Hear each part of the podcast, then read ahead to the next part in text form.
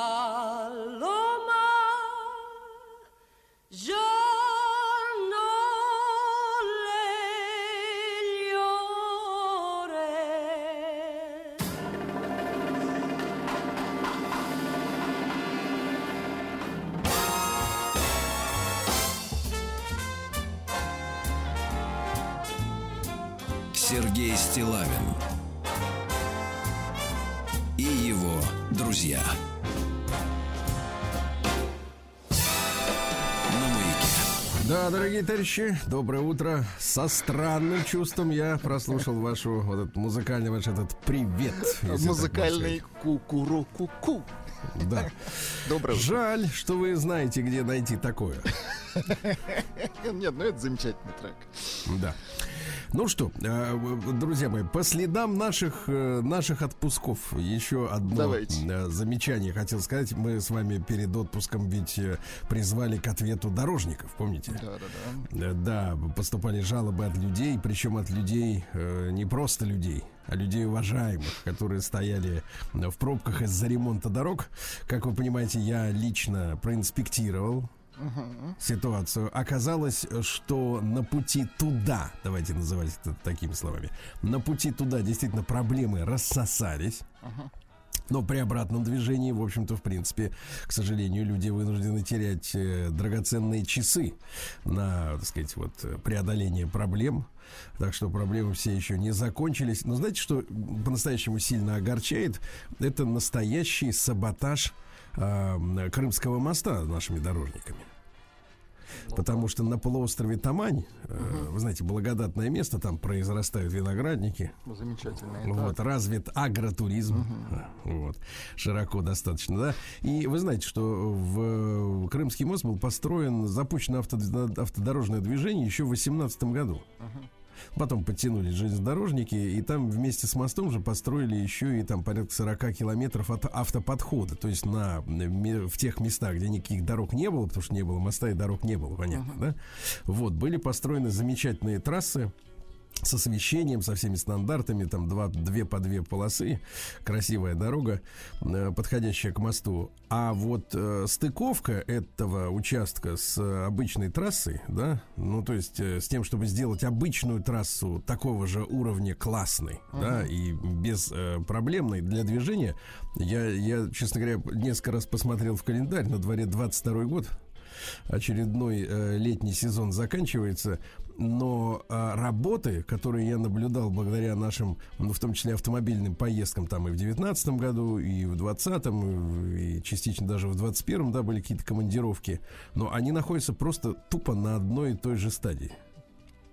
Угу. То, то есть, есть не двигается никак. Ну, то есть, если решение о Крымском мосте было ну, принято о строительстве там после 2014 года, да, в 2015 там начались какие-то работы, и в, в, в кратчайшие сроки, в принципе, эта махина была готова, да, и представляет собой э, политическую гордость страны, правильно?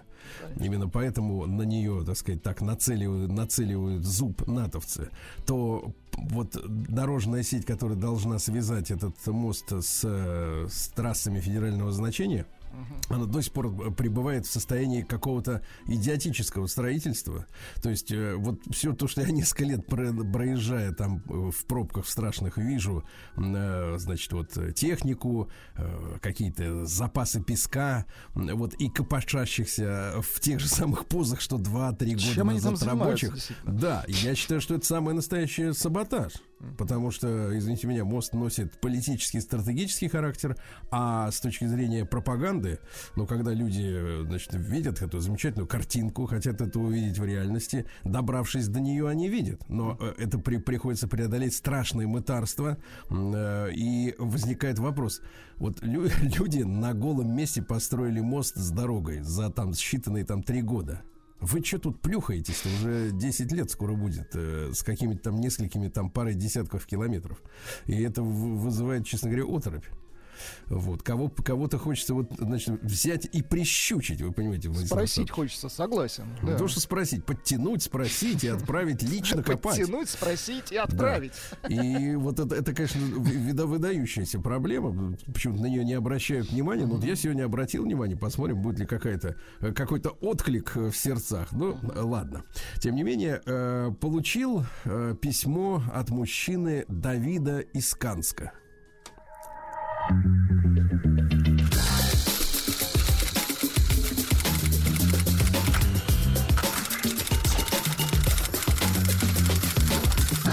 Приемная нос.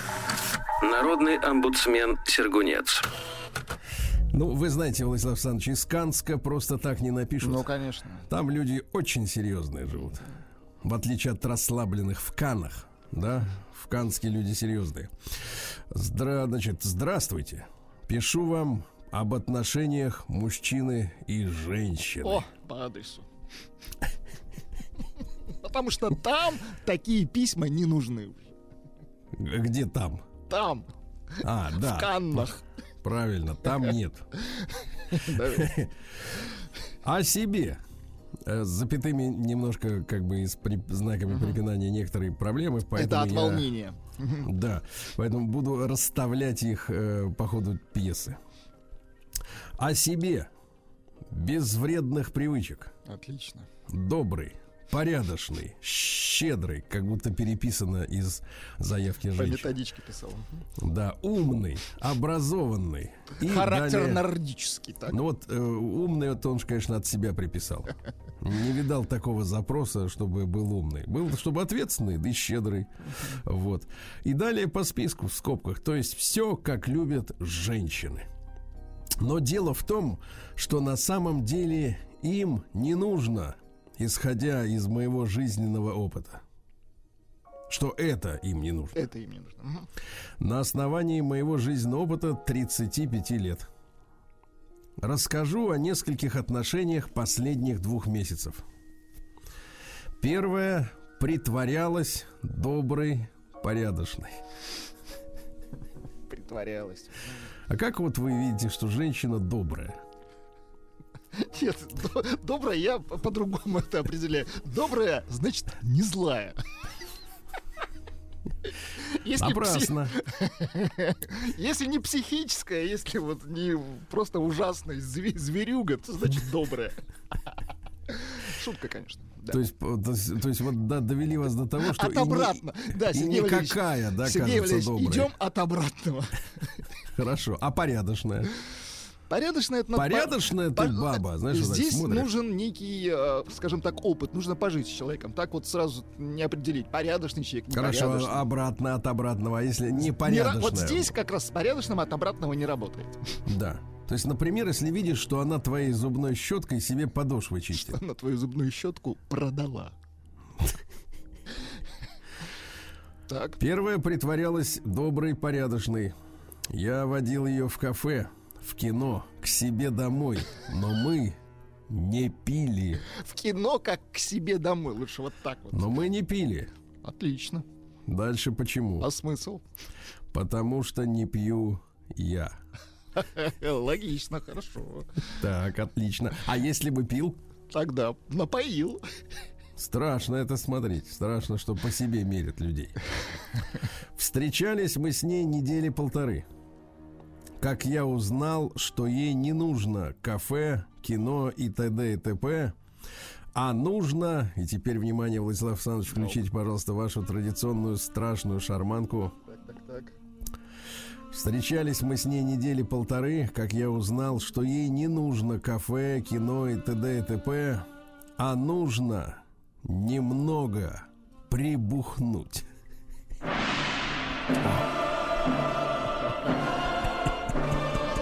Не совпали Да. предпочтениями. Это вкусовое несовпадение, Сергей Валерьевич.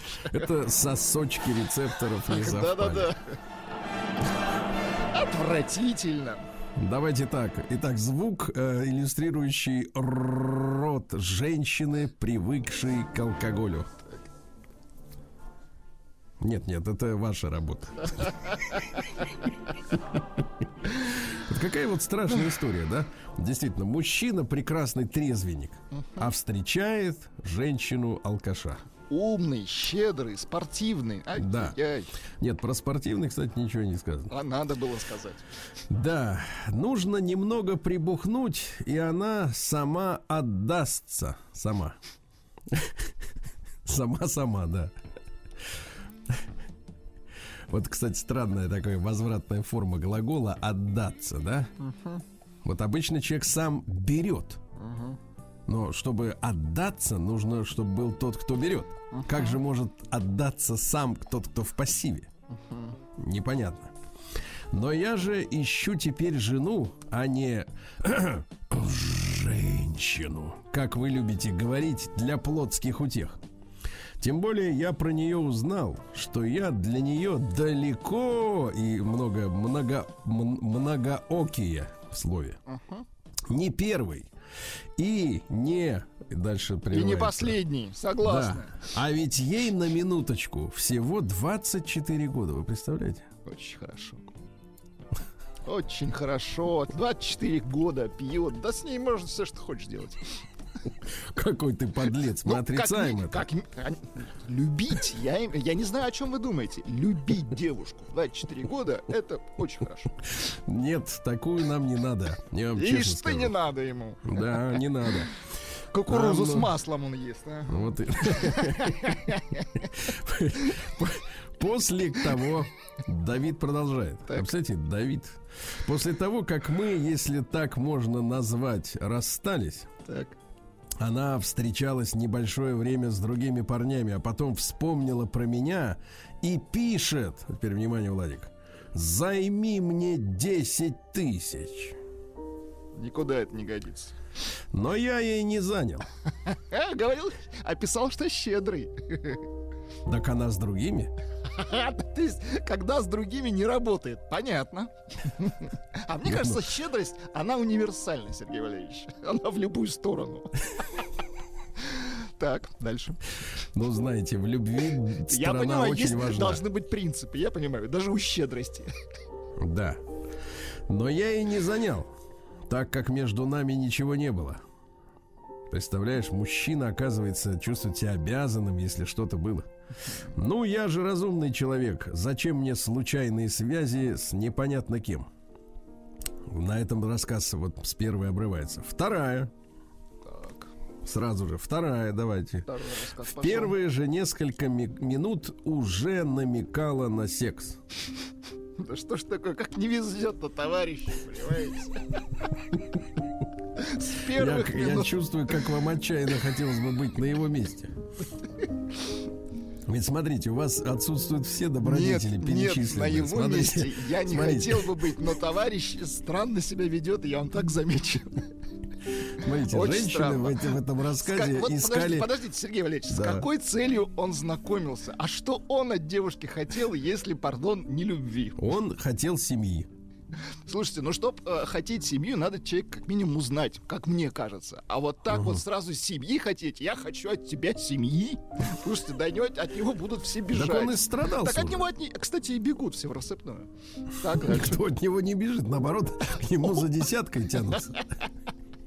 Так. Вот. Нет, конечно, смотрите, вот какие у него. У него все то, что о вас нельзя сказать. Без вредных привычек, добрый, Конечно. порядочный, щедрый, умный, образованный и далее по списку. Вот весь ваш антисписок у него. Слушайте, хорошее сообщение пришло. Да. Юра Кислый пишет, щедрость должна быть с кулаками.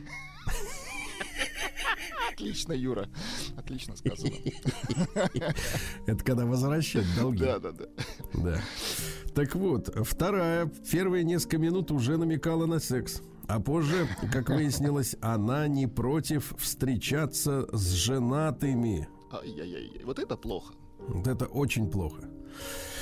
Да, с ней тоже я долго не задержался. Третья, о, смотри, галерея-то Шарабан Девушке побежал. пришло сообщение. Душнило, Давайте. конечно, редкостное. Ну, короткое.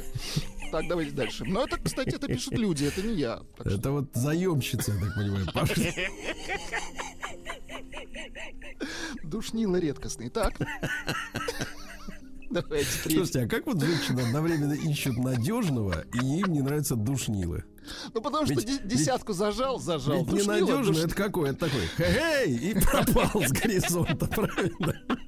А тот, который обстоятельный, он сразу становится душнилой. Вам что надо, девки? Слушайте, надо, конечно, вот эти э, письма почитать нашему доктору. Он как бы сразу раз- разложит, что с ним не Нет, так. нет, доктор ничего раскладывать не будет, потому что у него, я видел, в глазах счетчик сразу. Так вот, третья была умна, красива. Ох. С ней было о чем поговорить.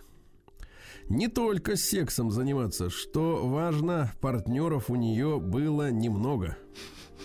Это я знаю точно. Городок у нас маленький, несложно выяснить. Их негде взять, этих партнеров, понимаем? Интересно, а где вот в Канске рассказывают вот эти вот, э, как бы, вот эту как бы карту пробега? Можно Да, где ее как узнать? можно вот так уверенно говорить, что да я знаю. Слушай, а было много у нее? Да не. Я проверил. Удивительно. Удивительно, да. Вот что значит, да. Так сказать. Умный город, где человек, вс- да, он правильно написал.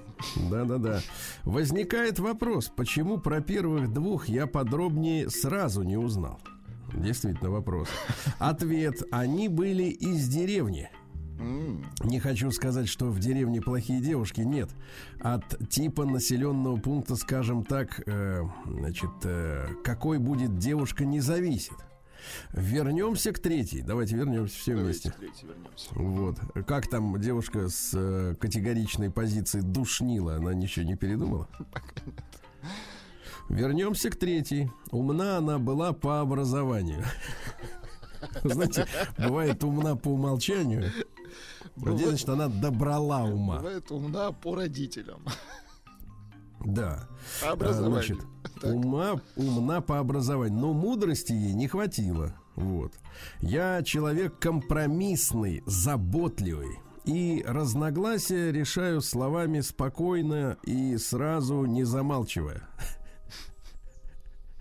Да, а она не хотела решать вопросы сразу. Так. Устраивала мини-спектакли из цикла «Я женщина, у меня своя логика». Цитата заканчивается. После второго скандального ее представления и примирения я задал вопрос. В отношениях у нас, в общем, все нормально? Так. Вопросительный знак.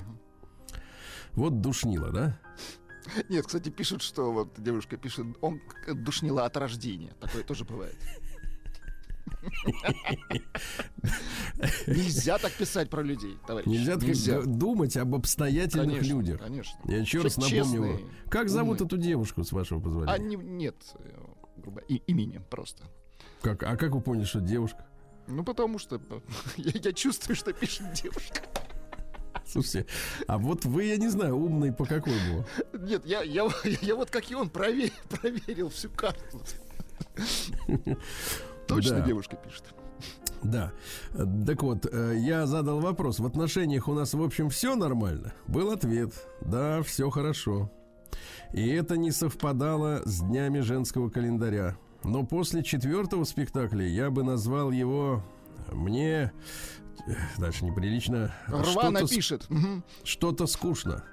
Я задал еще раз вопрос по поводу наших отношений. Она отвечает, мне скучно без скандала. Представляете? Ей мне, скан- скандал. Интересно. мне, говорит, скучно без скандала, был ее ответ. Сейчас она счастливо скандалит с другим человеком, часто тратит тональный крем для лица. Часто тратит. Смотрите, не намазывает, а тратит. Вот именно. Такой бы тюбик самому пригодился. Это звучит, знаете, как будто э, впустую. Да. Не на да, себя впустую. тратит. Да, а все равно, говорит, а, а в чем тогда ее красота? В тональном креме? Да. Э, Так вот, э, сейчас вроде бы все хорошо, пишет Давид. В отношениях с другой девушкой, которая скандалы не любит, и даже, как и я, без вредных привычек. Скажете, скучно, даже вина не попить. Отвечу, в жизни очень много классного и без алкоголя. Вот замечательные слова. До свидания. Буду держать вас в курсе, как проходят поиски жены. Обязательно держите на. Очень Ну, я интересно. думал, вы да. сейчас скажете, не там ищешь. А это, а это не вам. Не против, а даже наоборот, по поводу советов от тех, кто был уже по ту сторону брака. Значит, дорогие друзья, я еще раз напомню, что э, 35-летний Давид из Канска э, ищет жену. Вот. И если даже... вот, э, Приличную жену, Да, да, да. И если да. даже у вас не хватает воспитания, э, природного или, или из института, или из вуза почерпнутого, почерпнутого, да, и вы называете человека душнилой, С небольшим опытом ищет девушку, а не вот таких. да, тем не менее, ваши советы, да, как найти действительно сегодня в нашем непростом мире себе спутника жизни, достойную, хорошую, не пьющую, вы понимаете, не, не Из- Из скандальную. Пензенской области пишет Саша 242. Извините, что перебиваю. А в чем проблема? Не подходят девушки, пусть ищет мужчину.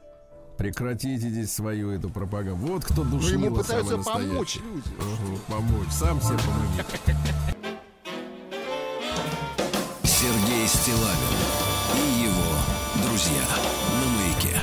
Ну что же, друзья мои, 24 августа сегодня, сегодня день разжалования планеты Плутон. В 2006 году ее сместили с пьедестала, вы знаете об этом. Мгм, Слишком мала. И мы требуем возвращения Плутону статуса. Ну, конечно, что планета, то не планета. Никуда это не годится. Вот именно, здесь читаем. Международный день против нетерпимости, дискриминации и насилия, основанного на музыкальном предпочтении, образе жизни и дресс-коде. Так переведите для крестьян. Ну вот вас бьют за ваши эти песни, которые вы ставите? Вы меня морально унижаете за мои песни. Вот А я вас прекрасные. Вот дискриминирую. диск- да. Дискриминирую. Вот это, да, а вы протестуете. Вот и Я подпразднуем. протестую каждый раз. Да. Сегодня день консервного ножа. Хорошо. Понимаю. День жажды. Жажды. Жажда можно- разная бывает, Сергей Валерьевич. Да, конечно. Но не- Особенно не, в о жажде знаний мы говорим. Да, День рождения картофельных чипсов. Вы знаете, что в Советском Союзе в, 36, э, в 63 году появились в продаже картофель московский. Да.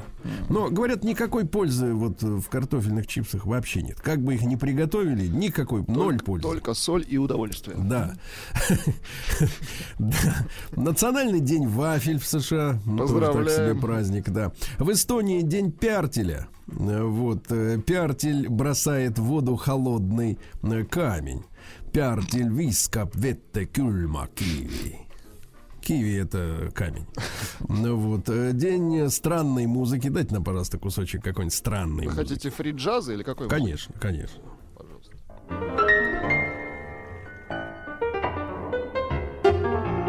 Кажется, мы бы с вами смогли такой альбомчик записать. Мне кажется, это музыка настройщиков инструментов. Отвратительно.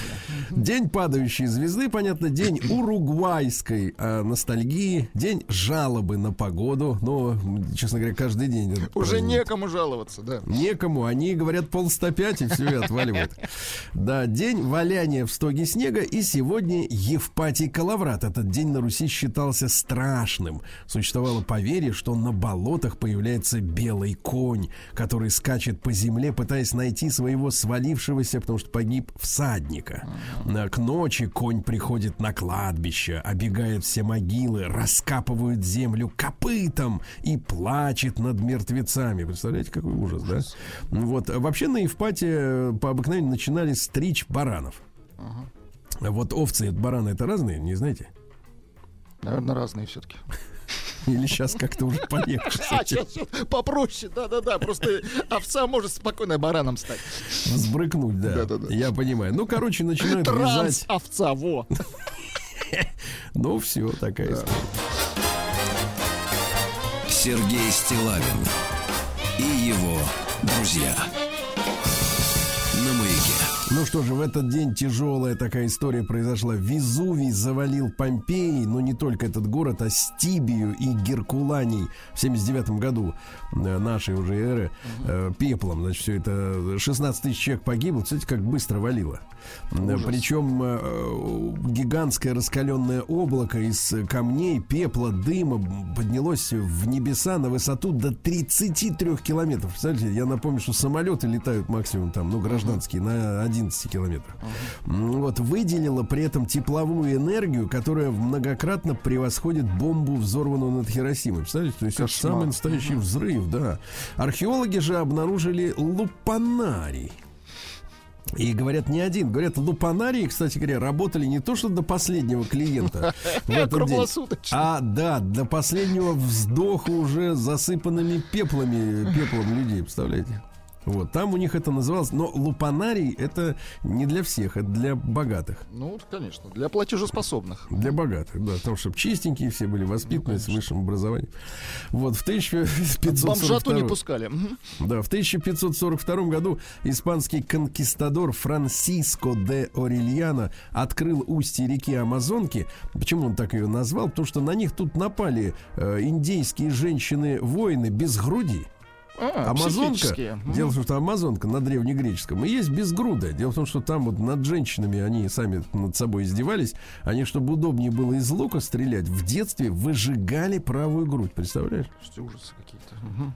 Ужас. Ну, то есть еле стреляешь или грудь. Такая история. А в этот день, в 1572 году, то есть сегодня 450 лет, друзья мои, круглая дата, мы небольшой э, фрагмент эфира посвятим э, этой истории, раздался в 2 часа ночи в Париже колокольный звон и начали резать гугенотов, то есть Варфоломеевская ночь. Да, мы понимаем, что у этой Варфоломеевской ночи очень большие последствия, в том числе и в наше время, потому что многие гугеноты сбежали, в частности, в Канаду. Вот, там они окопались, и там у них своя, как говорится, община. Ну, в общем, большие перемены. Обязательно об этом поговорим. Почему? Вот из-за чего, так сказать, вот эта проблема себя возникла. В этот день, в 1739-м, Елизавета Романовна Воронцова родилась. Это фрейлина и фаворитка императора Петра Третьего. Вот. Красивая э, такая женщина-то была.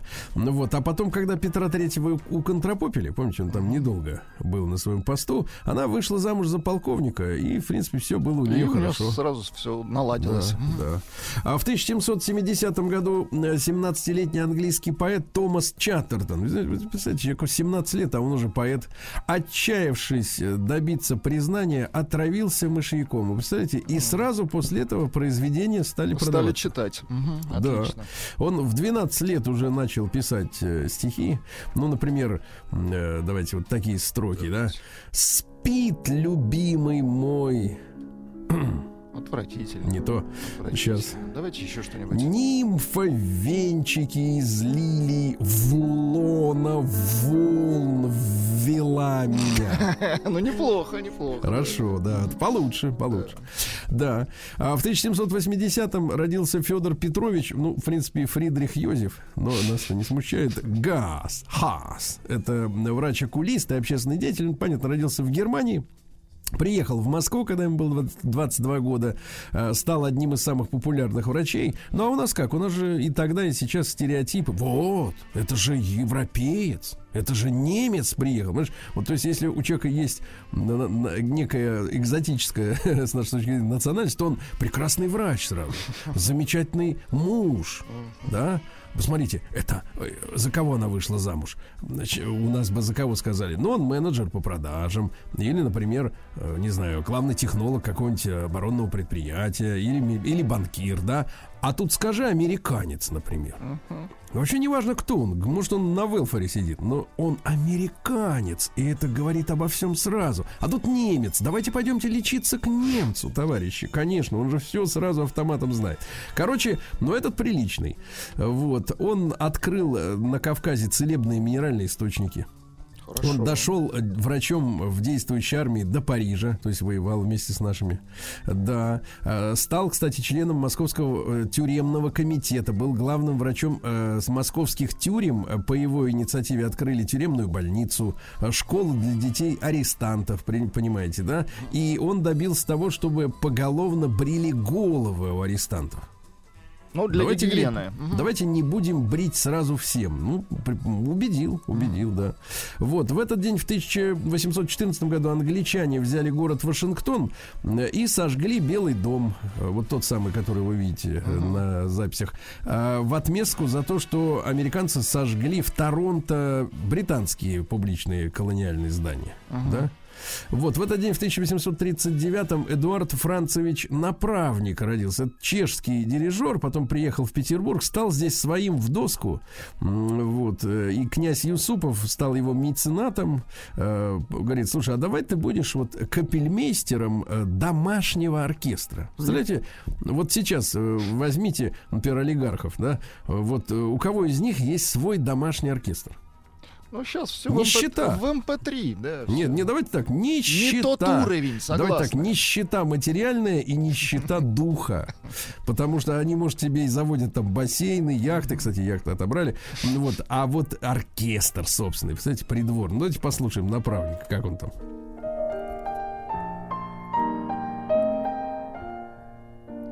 А он под эту музыку ел. Ужин. Нет, кажется, он под эту музыку выходил в свет. Да, да, да. Но представьте, вот чтобы такую музыку еще при доме держать, ну, надо еще нервы крепкие. Можно пристрелить музыканта. Да, все что угодно, у них там оружие было. Полны чемоданы, да. В 1845-м родился, давайте так, ученый, прежде всего князь и винодел Лев Сергеевич Голицын. Вот он, да. Приобрел имение Новый Свет на Черноморском побережье Крыма. Э, Превратил его в образцовое опытно-производственное э, хозяйство. И я вам скажу так, Новый Свет и по-прежнему выдает шедевры Очень хорошо. выдает шедевры, да, не по названию, а по сути своей, да. Вот, ну и, к сожалению, в 2012 году в связи с ухудшением здоровья в 1912 а, он э, подарил э, лично Николаю II часть своего имения Новый Свет вместе с землей, ну, то есть подарил государству. В наших терминологиях, да. Ну Вот, вместе с коллекцией и так далее. Ну и до сих пор это наша гордость, естественно. А в 1000, что же у нас, в 1869-м Корнелий Стартаут, извините, Свартаут, сделал машину по производству вафель. Молодец. Ты туда, ну оттуда. Да, в 1870-м Владимир Митрофанович Пуришкевич, это родился монархист. Но, с одной стороны, монархист был, говорят, и поэтом. Он, э, э, в принципе, из Бессарабии, ну, это, то есть у нас рядом с Молдавией, да, м, прославился погромно-антисемитскими речами в Госдуме. Вот. А потом, в принципе, чем занимался? Участвовал очень активно в убийстве Распутина. То есть такой поэт-террорист, да? Поэт-убийца, да. Ну, по сути, да. Скорее так, да. Вот, они вместе с Юсуповым, опять же, у которого там у предка был личный оркестр, вот, ждали Распутина. По одной из версий именно Пуришкевич застрелил я раненого Распутина, но это версия, там присутствовал еще и офицер британской разведки из посольства, который добивал Распутина. Такая вот история. Писал стихи, например, что он писал? Очнитесь, матери и жены, стряхните тягостный туман. Ну да, видимо, убивать у него лучше выходило. Стри- стряхните. да. Стряхните, отлично. Вот. Ну и цитата. Чтобы избежать разочаровать, тяжелых разочарований и ошибок в будущем, необходимо знать ошибки прошлого, знать правду вчерашнего дня. Очень умная мысль, хорошая, да. А, В 1891 Томас Альфа Эдисон, э, что только не придумал, в этот день придумал кинокамеру. Но дело в том, что пленку для нее придумали только через 6 лет. Вот это, Я вы конечно, спрашивали, товарищ Эдисон, а вот это вот что? А это кинокамера, а покажите, как работает. пока Еще не могу, придумали. пленки нет. Пленки не придумали еще. А Класс. кинокамеру уже придумал, да. В этот день, в 1898-м, э, российский император Николай II внес предложение созвать Всемирную конференцию в Гааге для ограничения роста вооружений. На призыв откликнулись 26 стран. Они действительно собрались на следующий год э, в Гааге, но, как вы понимаете, ни, ни черта не решили. Да. Ну и, наконец, аргентинский писатель Хорхе Луис Борхес в 1899 году родился. Прекрасные строки. «Я думаю о желтом человеке». Сергей Стилавин и его друзья. На маяке. Вот вы, Владислав Александрович, Да-да. смеялись над Хорхе. А ведь у Я него не есть смеялся, еще и сказал, что это класс. Это совсем наоборот. Да. После 40 любая перемена символ удручающего бега времени, говорил Хорхе. Хорошо. После 40, да. Или, например, мой тебе совет, не лезь в петлю из-за того, что скажут люди, и из-за женщины, которая тебя уже не хочет. Тоже хорошо. О, да, хорошо. В 1904 году в России отменены телесные наказания. Как думаете, помогали они, в принципе, так вот вправить-то? Ну, кое-кому да. Кое-кому, да, но не всем, всем, понимаю. не всем. А в 1923-м Юрий Юрьевич Карасик родился кинорежиссер и дикая собака Динго. Вот, э, и Чайка. Э, Учился он, кстати, на филфаке. Видите, как замечательно. А потом вот почувствовал силы в кино. Э, Виктор Михайлович Глушков в 23 году советский математик и кибернетик. Ну вот при нем разработали первым, первую в Советском Союзе персональную ЭВМ Мир-1. Мир один. Мир расшифровывался как машина для инженерных расчетов. Ну а потом, помните, да, была такая шумная история. Мы ее со Спицыным-то обсуждали как-то в эфире э, с нашим замечательным. э, Да, о том, что Глушков разрабатывал э, систему комплексного учета данных общегосударственной автоматизированной системы учета и обработки информации. АГАС, помните? И якобы ее испугались там в политбюро, что, мол, компьютер заменит высшие власти и так далее, так далее. Такая шумная история. Да, но- мгм. да. А, Вот. э, Что же интересного, да. В 1934-м родился Станислав Сергеевич Шаталин, академик, которого в декабре 89-го назначили э, членом Государственной комиссии по экономической реформе. Э, И он у нас выдал после этого вместе с рабочей группой программу 500 дней. Помните, была такая? Помним. Мгм, был. Что мы за 500 дней перейдем раз так и от социализма Мне кажется, мы быстрее перешли. Да, в Ну, 92 да. году мы перешли за праздники новогодние, фактически, да. Ну Вот, подготовили к 1 сентября 90 года и программу, и 20 законов к ней. Вот, ну, та- там были какие? Три этапа. Э, Значит, за первые 100 дней приватизировать жилье, землю, мелкие предприятия. Вот, на второй этап э, от сотого до 250 дня либерализировать цену. Ну, либерализировать это значит ограбить. Мгм. Это Да. отпустить их. Мгм. До 400 дня стабилизировать рынок. Но вот с этим, мне кажется, не очень получилось. Стабилизация это когда, значит, ограбление входит в привычку. Нет, имеет Да? рамки ограбления. Да. Да. И до пят- 500 дня начинается подъем. Ну, то есть, Прекрасно. чтобы подняться, надо упасть. Я насколько понимаю. Но упасть получилось. Упасть получилось, да. А, вот в 1935-м Юрий Николаевич Клепиков, киносценарист, родился. Он, кстати, был сценаристом истории Оси Клячиной. Мы на этой неделе говорили. Не болит голова у дятла. Шикарное кино. Ну, вот такая вот история, да. В этот день, в 1937 году, в 1900, э, советский летчик Константин Кайтанов первым в мире совершил парашютный прыжок из стратосферы. Представляете, с высоты себе. 11 километров прыгнул и приземлился, да. В 1942 году родился замечательный наш э, футболист, э, центральный нападающий московского «Спартака», чемпион СССР 1962 года Юрий Александрович Севидов. Да, вот ему исполнилось бы сегодня 80 лет, его не стало, к сожалению, в 2010-м. Э, Вот, замечательный мужчина, и потом много, так сказать, комментаторской работе, да, уделял. В этот день, в 42 году, севернее Сталинграда немцы потопили санитарно-транспортная служба композитор Бородин на Волге. Да, из примерно 700 раненых, которых перевозили на этом судне, погибло около 400 э, человек. Судно село на мель, потому что первым же выстрелом э, немцы попали в рулевое управление. Вот. И сел он на глубине по пояс. Э, ч- ч- часть пассажиров смогли добраться до западного, уже оккупированного немцами берега Волги. Попали в плен, но вскоре они были освобождены бойцами батальона морской пехоты Волжской флотилии из группы Горохова, которые вели бои в этом районе. Представляете, какая история. Ну вот. А, а в тот же день, э, в то- тоже в 1942 году, началось сражение у восточных Соломоновых островов. Вот мы эту часть Второй мировой войны, вот эту войну в Тихом океане, не очень хорошо знаем. Она очень важна для американцев. Они боролись с японцами на морских просторах, да, и там авианосцы были задействованы, э, вот. Но тем, тем не менее, это вот в историю вошла вся компания как битва э, за Гвадал-канал, вот, после которой, по итогам которой, она продолжалась до февраля 43 года, э, в принципе, над Японией американцы установили такое стратегическое преимущество. Вот, важная для них история. Э, В 44 году Молдавия освобождена от фашистской оккупации. Шлем.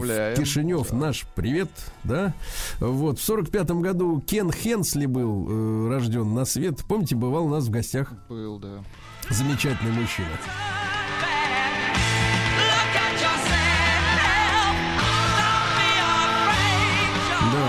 А в 47 году, сегодня 75 лет, Павел, Пауло Каэльо. Вот читали вы бразильского писателя? Что-то такое было, пытался. В принципе, там история такая, что его принудительно поместили в частную психиатрическую клинику, э, лечили электрошоком, поскольку у От него его там идей? выявили, выявили шизофрению, да? Вот, он сбежал, правда, из клиники, некоторое время скитался, а потом вернулся, а потом оказалось, что он прекрасный писатель. А чё- что он о себе говорил? Если тебя выписали из сумасшедшего дома, Так, так, это еще не значит, что тебя вылечили, просто ты стал как все. шикарно. В конце все обязательно должно быть хорошо. Если что-то плохо, значит, это еще не конец. Конец тоже хорошо. Тоже неплохо, да. Ну, женщины очень любят эти магические реализмы. А в сорок восьмом году родился ваш любимый композитор Жан-Мишель Жарр. Да, есть у Да, нас, ну, чуть-чуть. дайте, пожалуйста. А папа у него писал для фильмов музыку, да. Слушайте, а может вы поставите нам что-нибудь в Ну, начале ну, часа? слушайте, ну мне кажется, вот этого достаточно. А В 56-м, ну, есть же Прилично надо поискать. композиции. В 56 году Татьяна Александровна Ташкова родилась. Э, э, Она сыграла, помните, учителю, учителя французского языка в уроках французского? В пристенок играла. Да, а да, потом тетя Ася, помните, отбеливатель? Красивая женщина, да. Очень красивая, будь здоров. Ну Вот, э, в 58 году Стив Гутенберг родился. Ну, лучшая роль его курсантом Махоуни в полицейской академии. Ну, придурки. Как вы понимаете, да? Комедия. Придурки. В 68 году Франция впервые испытала в этот день водородную бомбу на атолле Маруруа. И до сих пор, кстати, жители окрестных атоллов, они борются за компенсацию, за то, что их облучали. Вот. И в 68 году родился Андреас Киссер, соло-гитарист э, металл-группы Сипалча. Да, ну и сегодня 52 клавиш шифер. 52. Сергей Стилавин и его друзья. На маяке. Дорогие товарищи, вы знаете, э, вот мне удалось силой слова, другого у меня сейчас, к сожалению, инструмента воздействия нет, убедить нашего звукорежиссера, что день рождения Жана Мишеля Жара это все-таки повод для того, чтобы послушать его композицию. Это из А. свежего, да-да-да. Да, представьте, пожалуйста. Это э, э, концерт в Нотр-Дам еще до того, как он сгорел. Вот, э, ну, буквально, вот, в принципе, свежий. Свежий, да. Послушайте, как он звучит.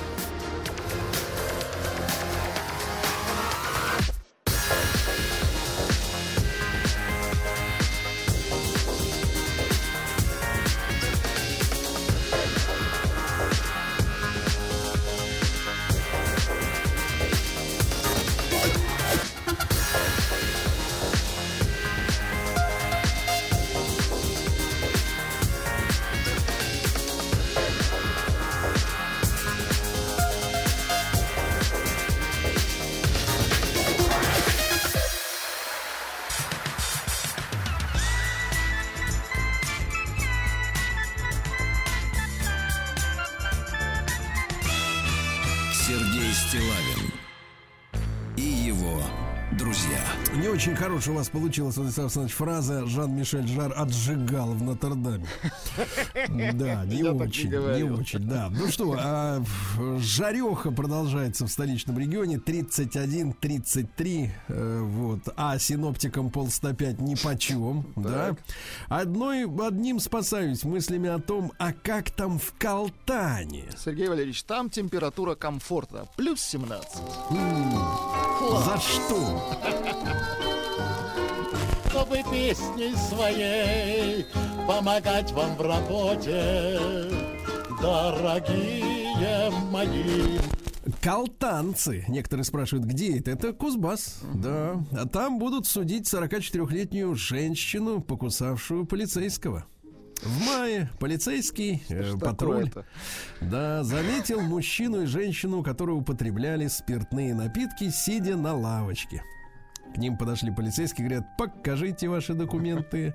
Мужчина стал вести себя агр- агрессивно, получил предупреждение о том, что сейчас мы тебя в наручники закроем. Женщина принялась заступаться за собутыльника, замахнулась рукой.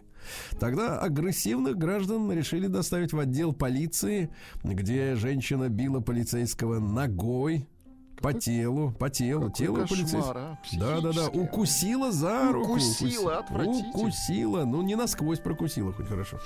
В Калтане задержаны злоумышленники, которые украли вещи из автомобиля. Как дело было? Вот, э, родственники 36-летний и 22-летний, видимо, дядя и племянник, находясь в состоянии алкоопьянения, подельники увидели припаркованный автомобиль. Они тут же решили присвоить имущество, находящееся внутри. Разбив камнем стекло, один из них залез внутрь, видимо, младший, гибкий, м, похитил из машины снасти для рыбалки, палатку, магнитолу, автомобильный компрессор, аккумулятор, различные инструменты, а потом подожгли автомобиль, чтобы замести следы, ущерб 240 тысяч. Подлецы. Дебилы. В Калтане перед судом предстали двое жителей, которые обвиняются в совершении серии дачных краж. Выносили из помещений мелкую бытовую технику, посуду, продукты. Имущество подельники вывозили на детских саночках. Не чурались ничем. Да. Да, да, да. Местная житница осуждена за совершение 14 мошенничеств по продаже товаров через интернет. Она размещала на сайте объявление о продаже какой-нибудь вещи, а фото скачивала из интернета. Вот, говорят, пожалуйста, видеокарты, волосы для наращивания, массажеры, женские пуховки. Берите, Знай, товарищи. переводи. Мгм. Как только товарищи переводили, женщина исчезала вместе со скачанной фотографией. Да. Пострадавшему в ДТП местному жителю заплатили 200 тысяч рублей за травму. Вот видите, какие цифры, да, платежные. Агрессивный житель Калтана ранил ножом четверых знакомых, вы представляете? Во время, во время застолья прихватил двух, Так. а затем вышел на улицу и еще двоих, так сказать, э, поцарапал. Прихватил. Да, да, да. А дальше жители города Калтана жалуются на выползающих из канализации тараканов. Ужас. Опять же вопрос, а кого вы ожидаете увидеть выползающими, кроме тараканов из канализации? Говорят, что насекомых неоднократно пытались травить, но спустя два месяца они в наглую возвращаются, сволочь. Да? Ну и давайте пару сообщений хороших. А, Во-первых, развлекательный центр в стиле неоклассицизма выставлен на продажу в Калтане за 43 миллиона рублей. Значит, что э, значит, продается? А, Продается торгово-развлекательный центр. Здание выглядит необычно, но можете себе представить, что такое неоклассицизм в Калтане. Да, общая площадь 720 квадратных метров. На первом этаже кафе с кухней, банкетный зал, тренажерный зал, мансарда, 8 кабинетов там в мансарде Неплохо, да. Видимо, массажных. Вот, собственная бесплатная парковка, и все это за 43 миллиона, представляете? Да ну и, наконец, э, качество воды на пляжах местных не соответствует норме, к сожалению, товарищи. Купаться нельзя. Сергей Стилавин и его. На маяке. А чем заняты люди? Вот чем. Мечтой. Брать собаку на работу мечтает каждый четвертый владелец собаки в нашей стране. Прекрасно. Потому что там... Потому что с другом проще. Да, потому что там он встречает псов, вот с которыми ему трудно договориться. псов, да-да. Товарищи, тревога. Врач предупреждает об опасных ин- ингредиентах зубных паст. Так. Если вы видите, что в состав зубной пасты входит триклозан, знакомое название, да? Хлоргексидин, метронидазол и флюорид, рекомендация такая пасту выкинуть. В рот не Дело брать. в том, Хорошо. что триклозан, например, изначально был пестицидом. Вы представляете? То есть он канцеро, просто канцерогенная зараза. Одним из самых опасных является флюорид. Э, добывают из разных отходов производства. Является нейротоксином. Если тюбик пасты с флюоридом сожрать, можно вообще, ребенок, например, может умереть. Ужас. У меня вопрос возникает. А А, как они, да, вот- продаются? вот Роспотребнадзор или как это сейчас называется, да, санэпидемстанция. А, вот если врачи говорят, что вот эти компоненты, которые, кстати, участвуют в рекламах, помните, у нас зубная Да, паста да, да. с триклозаном, да. А Если это дрянь, почему это продается-то, в принципе? Вопрос. Врач рассказала Спиридонова, сексолог Спиридонова, как воздержание от секса влияет на здоровье мужчин. Мужчины, ничего хорошего, никаких новостей. Значит, жидкость ваша семенная, да, скапливается в организме, а секрет простаты, вместо того, чтобы смешиваться с ней, поступает в кровь. В результате очень много проблем. И самое главное, сердечно-сосудистые нарушения пр- происходят. Вот у нас говорят, что сердечно-сосудистые проблемы являются причиной гибели э, большинства, да, вот э, мужчин. Так вот, в чем дело-то? Оказывается, вопрос не в том, что он там мало бегает или ходит, вот, или скалолазанием занимается мало, а он, у него недостаток близости. Это вот, это диагноз такой, представляете? На полном серьезе. Врач Крамарова объяснила, почему при ходьбе и беге колет в боку. У вас колет? Нет. А я не бегаю и не хожу. Так, а почему? Да, смотрите, всем, всему виной знаменитая Владиковая Да, да, да, я понимаю, прям сидя, сидя вот так вот. И уже дома, да, да, я Нет, ну не понимаю. колет, извините, была дурная Не колет, а Не у колет, 80% колет. И почему? оказывается, неправильная осанка. А, осанка. Осанка неправильная. А, Ну что дальше? Офицеры России попросили генпрокуратуру проверить фронтмена группы «Сплин» Сашу Васильева. На наркотики. Э, Если бы. А концерт отменили уже 26 августа. Да, вот так вот язык довел. А 59% россиян не видят пользу в западной культуре, цивилизации и демократии. Разочаровались, Сергей Валерьевич. Какая хорошая цифра, но еще не победа. Наибольшую лояльность Западу, к сожалению, выказывает молодежь до 34 Жаль. лет. Им нравятся западные ценности, демократия нравится, культура, понимаете, да? А В Москве мужчина приделал офисный стул к электросамокату при помощи болтов и ездит на нем. Управляет, говорят, одной рукой, другая на подлокотнике. Это очень опасно. Да, россиянам назвали самый полезный перекус в самолете, но если вдруг куда полетите, Так. омлет и томатный сок. Если бы омлет выдавали. А, Самый главный советский суперфуд называют э, специалисты. Это рыбий жир, друзья мои. Рыбий жир от всех недугов. Слушайте, нас Да. насиловали. Да, на- нас их насиловали, им насиловали. В в 90-е годы вдруг объявили, Да, что не что надо. это ерунда. Все, да, Да, да, да. а теперь вот обратно возвращаемся к ценностям традиционным, да. А в России обнаружили города с неожиданным интересом к драгоценностям. Больше всего золотишко, серебро, каменья любят в Челябинске и в Перми. Понимаем. Вот. Ну, еще пару сообщений. А В Москве начали тратить больше денег люди на посещение музеев. Это очень хорошо. А дело в том, что в музее кондиционированный, п- так сказать, воздух. В а жару плюс где еще еще? пушкинская карта. А? Конечно, да. Врач э, назвал россиянам способ борьбы с неприятным запахом от головы. Вот у вас голова плохо пахнет? Да почему никак? Нет, да я просто Нет, спросил. ну если ее мыть, то она, в принципе, нормально Я, в принципе, избавлен от этого удовольствия, просто спрашиваю вас самого. Неприятный запах от башки Так. э, вот, э, возникает из-за рациона питания, в котором Да преобладают копчености, маринады, соусы, и голова начинает смердеть. Так вот, чтобы избавиться от этого, надо перестроить питание и ополаскивать во- э, голову водой с эфирными маслами. Да просто надо иногда голову ополаскивать. Всё А то, знаешь, бывает тут такая проплешь, такая склизкая, да, и еще и подванивает на голове, да-да-да. Дальше. Да, Роскомнадзор э, помог россиянам, как бороться с телефонными мошенниками. А, Первое правило. э, Сразу кладите трубку. Нет, сразу спрашивайте, чей. Крым. Сразу, да, да. Ну и, наконец, а, что еще интересного? Э, Да, ну, например, э, э, трихолог развеяла миф о пользе ополаскивания волос пивом. Это хорошо, то есть она Говорят, на что- себе опробовала. Говорят, да? что действительно витамины группы Б помогают, но их надо вкалывать, а не сверху смазывать. Да. Вот. Ну и, наконец, о хорошем. Давайте просто хороший заголовок. Россияне начнут путешествовать в тундру по-новому. Бесплатно.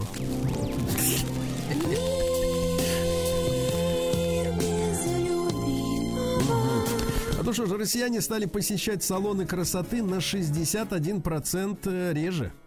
Жаль. Реже. Смотри, а я вот, честно говоря, вот так вот выхожу на улицу, а вот страшнее это люди не становятся. Слушайте, ну, мне кажется, это из-за пандемии. Все удаленно работают. Нет, нет, это сейчас уже, я напомню, сейчас 22 год, сейчас не пандемия. 22 А вы, кстати, я вам напомню, где вы сейчас сидите. Вот так вот. Да. просто. А в Индии, в Индии женщина наняла троих киллеров, чтобы они убили ее мужа. Пообещала заплатить им 2300 долларов. В Индии это приличные деньги. Так вот, после того, как э, э, киллеры вышли на след мужчины, чтобы замочить его, они с ним подружились Отлично. и имитировали для фотографии якобы совершенного убийства э, фото с, при помощи кетчупа. Э, Совершили подлог. Да. После этого полицейские выяснили, что в деле об убийстве замешана еще и теща, но дальше совершеннейший хэппи-энд для э, убийц. Выяснилось, что муж попросил офицеров полиции не наказывать свою жену, так как простил. Вы представляете, она его хотела замочить, а он ее простил. Слушайте, ну это надо снимать в, кин- в кинематографе. Конечно. Там снимут, там часа С 3-4 пе- будет с песнями, да, да, да. Конечно, да, я тебя подружились. простил. Да, дальше излучение смартфона, дорогие девушки и мужчины, э, и в том числе мониторов компьютеров, ускоря- ускоряет старение кожи. Дело в том, что монитор светится синим цветом. Так. Он похож на ультрафиолетовое излучение, правда, кожа не загорает, но сама по себе она состаривается. Состаривается кожа, если сидите. Ну и, наконец, пару сообщений для женщин. Раскрыт способ придать объем волосам женским. Так. А, Женщины любят, что у них на голове много. Так это же давно раскрыт способ парик. Нет, это когда других много. А вот чтобы не обманывать себя, а, придать, э, Так, раскрыт объем. способ придать объем волосам без специальных средств. Так. Придать объем волосам можно при помощи заколки крабика. Заколки крабика. А в Таиланде пьяная проститутка откусила и проглотила ухо 55-летнему туристу в автобусе. Слушайте, а психических везде много, да. Да, да, да. Ну и что еще интересного, э, к сожалению, вот э, э, бывший супруг певицы Пелагеи, хоккеист знаменитый, помните? Так, помню. Телегин, да, проиграл суд против, после певицы. Хотел отсудить у бывшей супруги квартиру на Нежинской улице, часть гонораров. Его адвокаты обвинили певицу в том, что она прятала заработанные ей суммы, не тратила их на семью, представляете? А суд хоккеисту отказал. Вот так. Не получилось, как у Джонни. Джонни Оуи. Новости капитализма. Ну что же, американца укусил за голову медведь. Да Вы что ж, представляете? даже медведи психические. Да, вот посмотрите, мужчина рассказал, что путешествовал из Колорадо в Техас и остановился, чтобы навестить друга. Неподалеку от его дома он разбил палатку. Скажите просто, а что вам в доме не ночевалось? В итоге в палатку залез черный причерный медведь. Не бывает укусил черных мужчину. медведей. И дальше как, э, как э, спасся? Так. Я изо всех сил заорал ему прямо в уши, и он сбежал. Ясно? Прекрасно. Это если голова еще продолжает э, работать после укуса, А медведь его, да не кричи ты. я не- браток. А ученые изобрели лопасти ветряков, которые можно переработать в мармелад. Очень хорошо. Прекрасно. Австрийский Макдональдс э, выпустил гель для душа с ароматом Биг Мака. Ну какой цинизм, когда призывают не мыться вовсе. Рыбы-докторы удивили биологов. Они стали более всеядными в ходе эволю- эволюции. А ученые обнаружили материал, который запоминает последние три часа. Представляете? Хорошо. Да. Социологи выяснили, что отказ от завтрака у школьников Так, э, портит э, психосоциальное здоровье. Причем, что интересно, экономит даже, бюджет семьи, так? да, но даже если школьники позавтракают вне дома, все равно такой же вред, как будто просто не ели. А?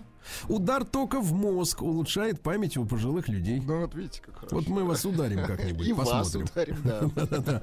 Вот. э, Ветеринары выяснили, что собаки плачут от счастья при встрече с любимыми людьми. Да вы знаете, я, ладно? я могу сказать, что сделаю другое совершенно замечание. Собаки обычно плачут от счастья, когда едят что-то вкусное. Не, плачут слюной, я вам так скажу, они обычно. Да. А пользователи сети назвали не связанные с близостью самые приятные ощущения в своей жизни. На первом месте безудержный смех, Так. на втором прочистка носа пальцем. Ну, такое, я вам скажу. Вот, ну, еще пару, да, давайте. Э, Вот реалистичная секс-кукла э, в Таиланде на пляже популярного курорта вызвала всеобщую панику. Думали, убили женщину. Думали. А она всего лишь кукла, да? Ну и, наконец, на заметку бизнесменов. А оказывается, сдача в аренду автодома в 7 раз выгоднее сдачи квартиры. Представляете? Удивительно.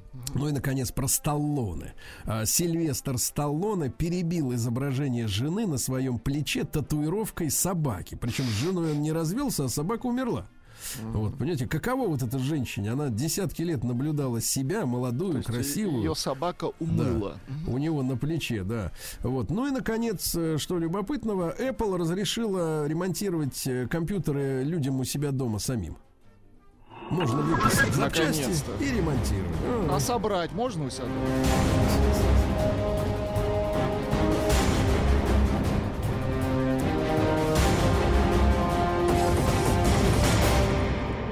Россия криминальная. Посетители якутской поликлиники рассказали подробности о сеансе одновременного медосмотра 20 человек. Какая срамота. Неплохо. Да, какая срамота. Причем докторица говорила, не учите нас работать.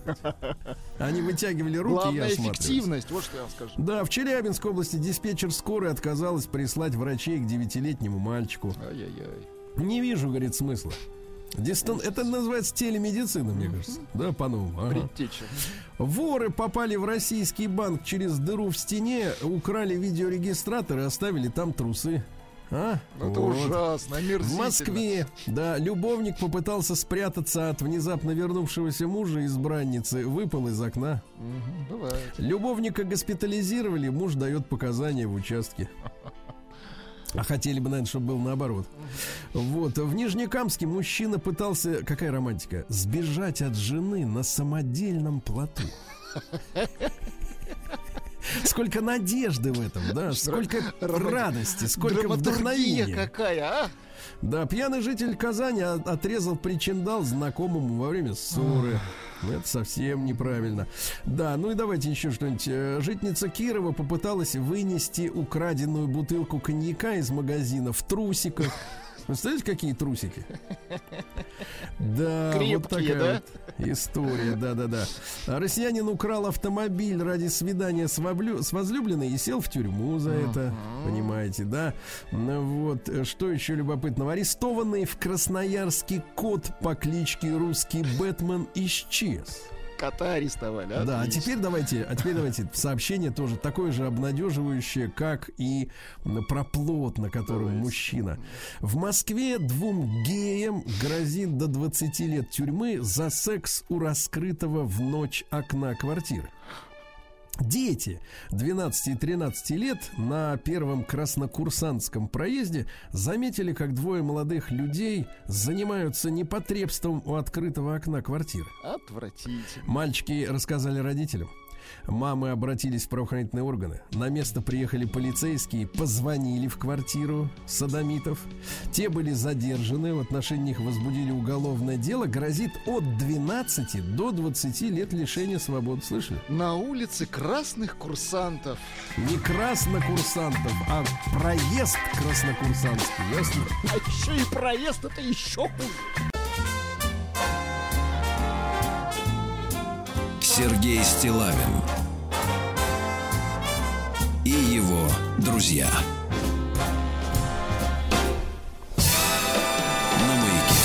Дорогие товарищи, я сегодня в нашем кратком историческом обзоре уже обмолвился о том, что сегодня э, 450 лет, такая круглая дата знаменитой Варфоломеевской ночи. Когда в Париже резали гугенотов. Вы все прекрасно знаете это название, да, а вот почему, за что, как это все было, нужно воскресить в памяти да, забытые исторические факты. Некоторые, может быть, а некоторые узнают их впервые. С нами Александр Анатольевич Орлов, доктор исторических наук, доцент, профессор кафедры новой и новейшей истории Института истории и политики МПГУ. Александр Анатольевич, доброе утро. Да. Э, Доброе утро, здравствуйте. Да, Александр Анатольевич, э, вот если, понимаю, у нас времени не так много, но если обрисовать такими э, штрихами, крупными мазками, а что привело к этим событиям? То есть почему это произошло во Франции? Это актуальные события для нашего времени, потому что тогда в Европе бушевал кризис, масштабный кризис по всем направлениям. Если мы возьмем экономику, э, то это революция цен, э, когда в Европе э, было много золота и серебра из Америки, э, и цены э, э, поползли вверх, потому что была страшная инфляция. Из-за этого разорялись сеньоры, э, которые повторно закрепощали крестьян. Э, на Крестьяне, конечно, отвечали на это массовыми восстаниями. Если мы возьмем политику, то это укрепление государственной власти во Франции э, при короле Франциске II, э, когда он хотел создать централизованное государство. А если создается централизованное государство, то это рост налогов и ущемление сепаратизма феодальной знати. Э, Ну и, конечно, идейный кризис, религиозный, идеологический, не только во Франции, а по всей Европе, когда католическая церковь теряла свои позиции, появлялось большое количество протестантов, а во Франции это кальвинисты. Эм, э, Гугеноты, э, или другое название кальвинисты, последователи идеи Жана Кальвина, французского и швейцарского реформатора, э, кальвинисты призвали к тому, чтобы более активно действовать в реальной жизни, потому что успех на земле – это показатель возможного спасения на небесах. И вот все эти факторы привели к тому, что во Франции началось крайнее обострение между двумя лагерями, между католиками и гугенотами, но на самом деле между тремя лагерями, потому что еще и королевская власть пыталась балансировать между католиками и гугенотами. Э, И здесь мы наблюдаем настоящую гражданскую войну, э, троевластие, э, которое сопровождалось массовой резней, не только со стороны католиков, но и со стороны гугенотов. Э, Королевская власть э, пыталась как-то примирить эти лагеря, и династия Валуа в лице э, короля Карла IX э, и в лице его матери Екатерины Медичи э, пытались э, каким-то образом э, создать ситуацию, когда э, католики и проте- и протестанты э, будут взаимодействовать ради создания сильного государства. Э, И вот для этого планировалась свадьба э, Маргариты Валуа, знаменитой королевы Марго э, и лидера протестантов э, Генриха Бурбона, Генриха Наварского. Эм, э, Для того, чтобы эта свадьба состоялась в 1572 году, в Париж съехалось огромное количество гугенотов, огромное количество протестантов, Эм, но у них были сторонники и в Париже. Эм, э, Католики были, были страшно этим недовольны. Э, Они думали, что э, протестанты сумеют э, укрепить свои позиции, они сумеют стать ближе э, к королевской власти. И католическая лига, которая активно действовала в Париже, начала готовить вот эту массовую резню протестантов. Ну а здесь о королевской власти, конечно, деваться было некуда, э, поэтому Екатерина Медичи, она решила э, примкнуть здесь к католическому лагерю, эм, и вот из-за этих всех причин и состоялась массовая резня, ту, которую мы называем Варфоломеевская ночь в Париже. Александр Анатольевич, а э, Да. каких, каком количестве жертв вот этой ночи, которая произошла 450 лет назад, в этот день можно говорить? Э, Но здесь, конечно, показания историков расходятся, потому что никто точно не фиксировал эти, э, эти жертвы, э, никто точно это не записывал. Но историки посчитали, что вот в день 24 августа, но ночью еще резня это началась, в 2 часа ночи, по звуку колокола в Королевском дворце, и продолжалась она довольно долго. А вот в день 24 августа не менее трех тысяч человек было убито в Париже. Эм, В течение двух недель резня продолжа- продолжалась в Париже и в его окрестностях, и за это время было убито около 10 тысяч человек. Ну а так вообще не только в Париже была резня, и в других городах тоже эти события были, э, потому что ожесточение было очень сильным между католиками и гугенотами. Но вы понимаете, вот в рамках такого масштабного кризиса это обязательно прорвется вот в такие массовые эксцессы Обязательно прорвется в то, что люди пытаются устранить своих противников. И по всей Франции не менее 30 тысяч человек погибло во время этих вот эм, э, ужасных событий, во время того, эм, что можно называть гражданской войной. Александр Анатольевич, а последствия вот этой ночи, объективно, да, с точки зрения вот э, э, исторического процесса, какие были? Э, Генриху Бурбону удалось спастись, э, он смог вырваться из Парижа благодаря тому, что э, он принял католицизм. Он и его двоюродный брат, знаменитый полководец принц Канде. Эм, э, э, Он уехал в Наварру, э, он уехал на юг Франции, начал собирать протестантское войско. Они собрали не менее 20 тысяч человек. начинается следующий этап религиозных войн во Франции, когда гугеноты смогли добиться э, значительного усиления своих позиций. Пришедшие к власти после смерти Карла IX король Генрих III э, колебался то от одного лагеря к другому, он пытался мириться с католиками, потом с протестантами. Эм, э, в конце концов, э, объединенное гугенотское э, королевское войско штурмовало Париж в 1589 году. И накануне этого штурма Генрих III был убит доминиканским монахом Жаком Клеманом. Эм, таким единственным лидером Франции, который мог дальше повести за собой страну, остается Генрих Бурбон, Генрих Наварский. Но для того, чтобы Париж его признал, ему нужно было снова вернуться в католицизм. То есть, когда он вернулся обратно в Навару, он отказался от католицизма. И вот здесь, эм, в 1594 году, состоялось его обратное возвращение э, в католицизм. Эм, и э, фраза знаменитая появилась в это время, поговорка, которую часто повторяют историки. «Париж стоит мессы, Париж стоит обеднее». В 1594 году Генрих IV становится королем, приходит новая династия, Бурбонская династия, э, на престол Франции.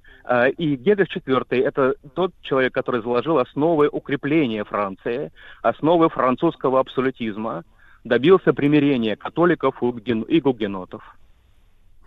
Александр Анатольевич, а вот чтобы мы представляли, вот э, в этот день, да, в 1572 году, угу. 450 лет назад, произошла да. вот эта резня, как всплеск э, противоречий в обществе.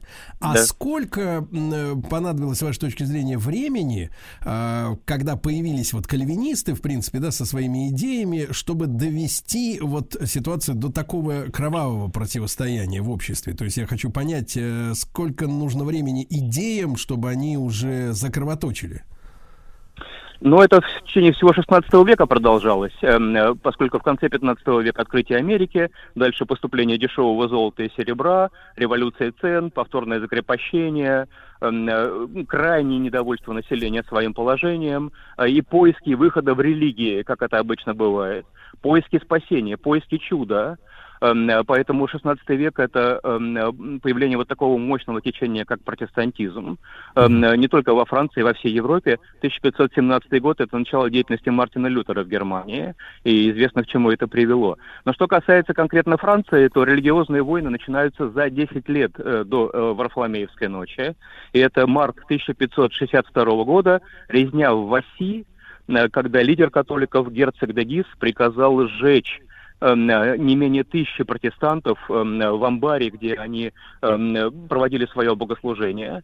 И вот с 1562 года начинаются эти религиозные войны во Франции, которые продолжались до 1594 года. Угу.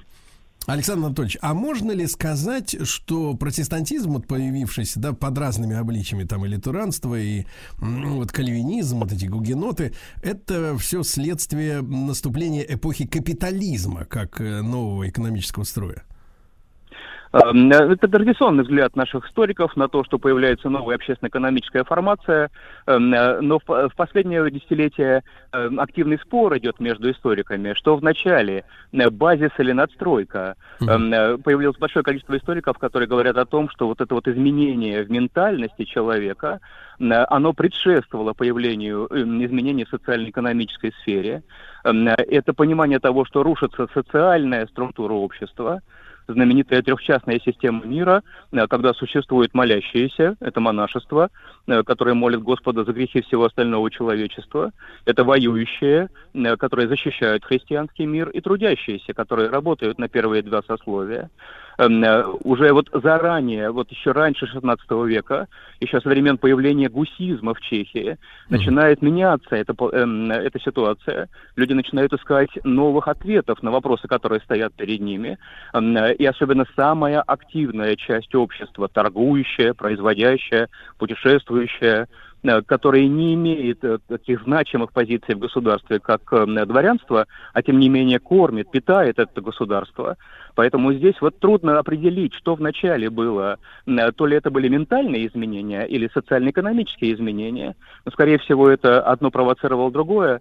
Поэтому сейчас историки говорят не о капитализме, не о появлении вот этого нового строя экономического, а о появлении новой психологии угу. у человека, духа наживы стремление наживать, активно действовать, если не в политической области закрепить свое положение, то хотя бы в области экономической. И вот это спровоцировало появление новой э, религии, новой идеологии, в частности кальвинизма, э, который э, говорит о том, э, тезис, один из основных тезисов кальвинизма, что успех в реальной земной жизни – это показатель возможного спасения на небесах. Кальвинисты – это самая активная часть протестантов в Европе в XVI веке. Александр Анатольевич, ну и события, опять же, вот 450-летней давности, они повлияли на новый свет? Я так понимаю, что и достаточно большой отток э, э, гугенотов произошел в, в, в Америку, да, в Канаду, в частности. Эм, э, Да, действительно, миграция была массовая, особенно после Варфоломеевской ночи. Известно, что около 200 тысяч человек покинуло Францию, а поскольку это самая активная часть населения, они перемещались в те страны, где были, в те страны, где были более благоприятные условия для ведения бизнеса, э, для ведения хозяйства. Но это в меньшей степени новый свет, поскольку он был еще не освоен, и там-то условий было как раз очень немного для ведения бизнеса. А это э, такие страны, как Голландия, эм, э, Англия, или те страны, которые предоставляли какие-то привилегии беглецам, но в частности германские земли. Некоторые из французских бе- беглецов добирались даже до России. Эм, Понимаю. И с этого времени существовали французские семьи, которые давным-давно ассимилировались, но фамилии у них оставались французские. Э, Эти семьи жили в России и Да. э, работали, воевали, защищали Россию. Александр Анатольевич, огромное спасибо. Александр Анатольевич Орлов, доктор исторических наук, доцент, профессор новейшей истории МПГУ.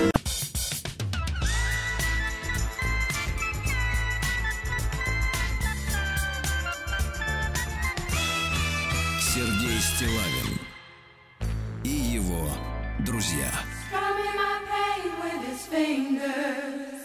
Singing my life with his words,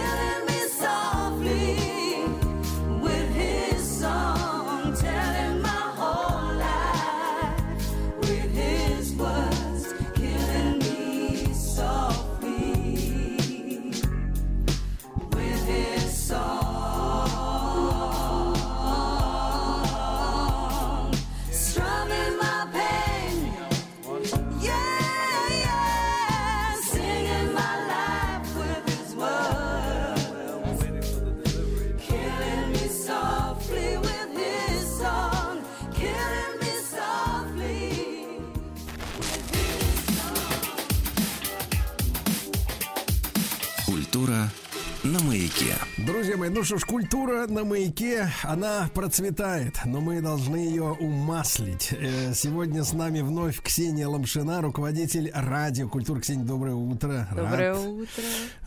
Какой убаюкивающий голос. А да я просто думаю, похорошели, отдохнули, да? Думаете? Да, да, да, абсолютно. А, друзья мои, мы сегодня поговорим-то о новых возможностях от национального проекта «Культура» для творческой молодежи. Не от молодежи-паразитов, которые ходят э, со смартфоном, пьют кофе за сатен и больше ничего не хотят. А есть творческая молодежь, хорошая молодежь, она креативит. Э, Конкурс э, э, Института развития интернета на создание социально значимого для молодежи контента, а, Ксения? Но звучит Да. пока очень тревожно и непонятно. Вот что я хочу ск- Размыто. Да, что хочу сказать, что Ксения пришла не одна. Александр Сергеевич Ляпин, директор департамента интегрированных коммуникаций с нами. Александр Сергеевич, доброе утро. Доброе утро. Да, ну и вот, друзья мои, благодаря нацпроекту «Культура» с 2020 года проводятся различные конкурсы, ориентированные на более широкую аудиторию. Например, конкурс на создание национального контента. А также конкурс, ориентированный на более молодую аудиторию. Конкурс на создание социально значимого контента для молодежи. Оператор конкурса Институт развития интернета, сокращенно ИРИ. Э, К, к участию в конкурсе принимаются аудиовизуальные произведения разной социальной направленности и форматов, видеоролики, документальные и игровые сериалы, подкасты, мультиформатные проекты, а также игры и приложения, контент, ориентированный на пользователей соцсетей. Э, Конкурс проводится в рамках федерального проекта «Творческие люди» национального проекта культуры. Ну и всего к концу 2024 года поддержку получит не менее полутора тысяч проектов. Вот такая вот история. Э, Ну что ж, хотел бы тогда понять, э, Александр Сергеевич, да, что это за институт, оказывается, такой имеется, да? Э, Вот, один из важнейших институтов. Да, совершенно верно. Но я хотел пошутить вначале, что, собственно, вы все уже и рассказали. А, Ну ну, конечно, нет, да. Конечно, хочется деталей наверняка, хочется конкретных примеров, чтобы Да. было более понятно, о чем идет речь. Смотрите, Институт развития интернета существует, э, работает с 2015 года, но с 2020 года э, мы также выполняем, э, как вы уже сказали, функцию оператора конкурса на создание социально значимого контента в интернете. И в рамках этого направления, э, это, кстати, не единственное направление нашей работы, но если у нас там будет время, я еще дополнительно расскажу, чем мы еще занимаемся.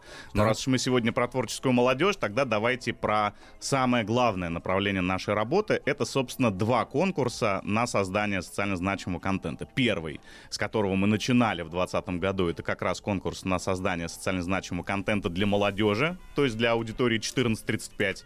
Я напоминаю, что у нас молодежью считается официально 14-35 лет. По больному бьете. По больному, да. Вот я, я, я вот уже не попадаю, увы. Но что делать? А, и второй конкурс, да, собственно, на создание национального контента. Но сегодня, как мне кажется, э, и, собственно, по заходу, наверное, было бы интересно поговорить как раз про молодежный контент. Так, так, так. Александр Сергеевич, а вот можете вот простым языком объяснить на примере, допустим, вот мы же все в интернете бываем, да? М, Вот скажите, пожалуйста, вот как отличить социально значимый от Да-да-да. социально незначимого, да, Отличный, воп- контента. отличный вопрос, да, его постоянно задают, и э, пока еще, пока еще надо, это надо разъяснять. Но смотрите, условно можно контент разделить на развлекательный и на социально значимый. Что Так. такое социально значимый контент? Это А, код. Я, да, я, э, я для простоты э, говорю так, если совсем просто вот простыми словами обывателю сказать, то социально значимый контент это контент, который помогает делать мир лучше. Да, в- Ну вроде как еще тоже не очень Поэтично. конкретно, да, не очень конкретно, но интуитивно в целом это понятно. Ну, например, например, контент про волонтерство. Это контент, который рассказывает про то, что такое волонтерство, как оно устроено, что нужно сделать, если вы хотите стать волонтером, кому волонтеры могут помогать и так далее и тому подобное. И сегодня уже есть э, много классных проектов, которые, э, и это даже посчитано, э, оказали действительно положительное влияние, и многие люди, посмотрев такой контент, включились э, в эту деятельность, сами стали волонтерами по Ну, какому-либо то есть, знаете, если простыми Да, словами, да, а, вот посмотрел что-то и сделал хорошее. совершенно верно. Подождите, а если, например, смотришь проект про школу авангарда в Хутемас? Конечно, тоже Тоже. социально. Почему Ну, то есть соци- ты просто можешь поумнеть, и это хорошо. Да, смотрите, социально значимый контент, безусловно, входит контент просветительский и образовательный. Да? Причем э, сегодня, когда развивается так называемое направление edutainment, да, то есть э, объединение развлекательной составляющей и образовательной составляющей, такой контент, безусловно, тоже можно считать Так, социально э, значимым.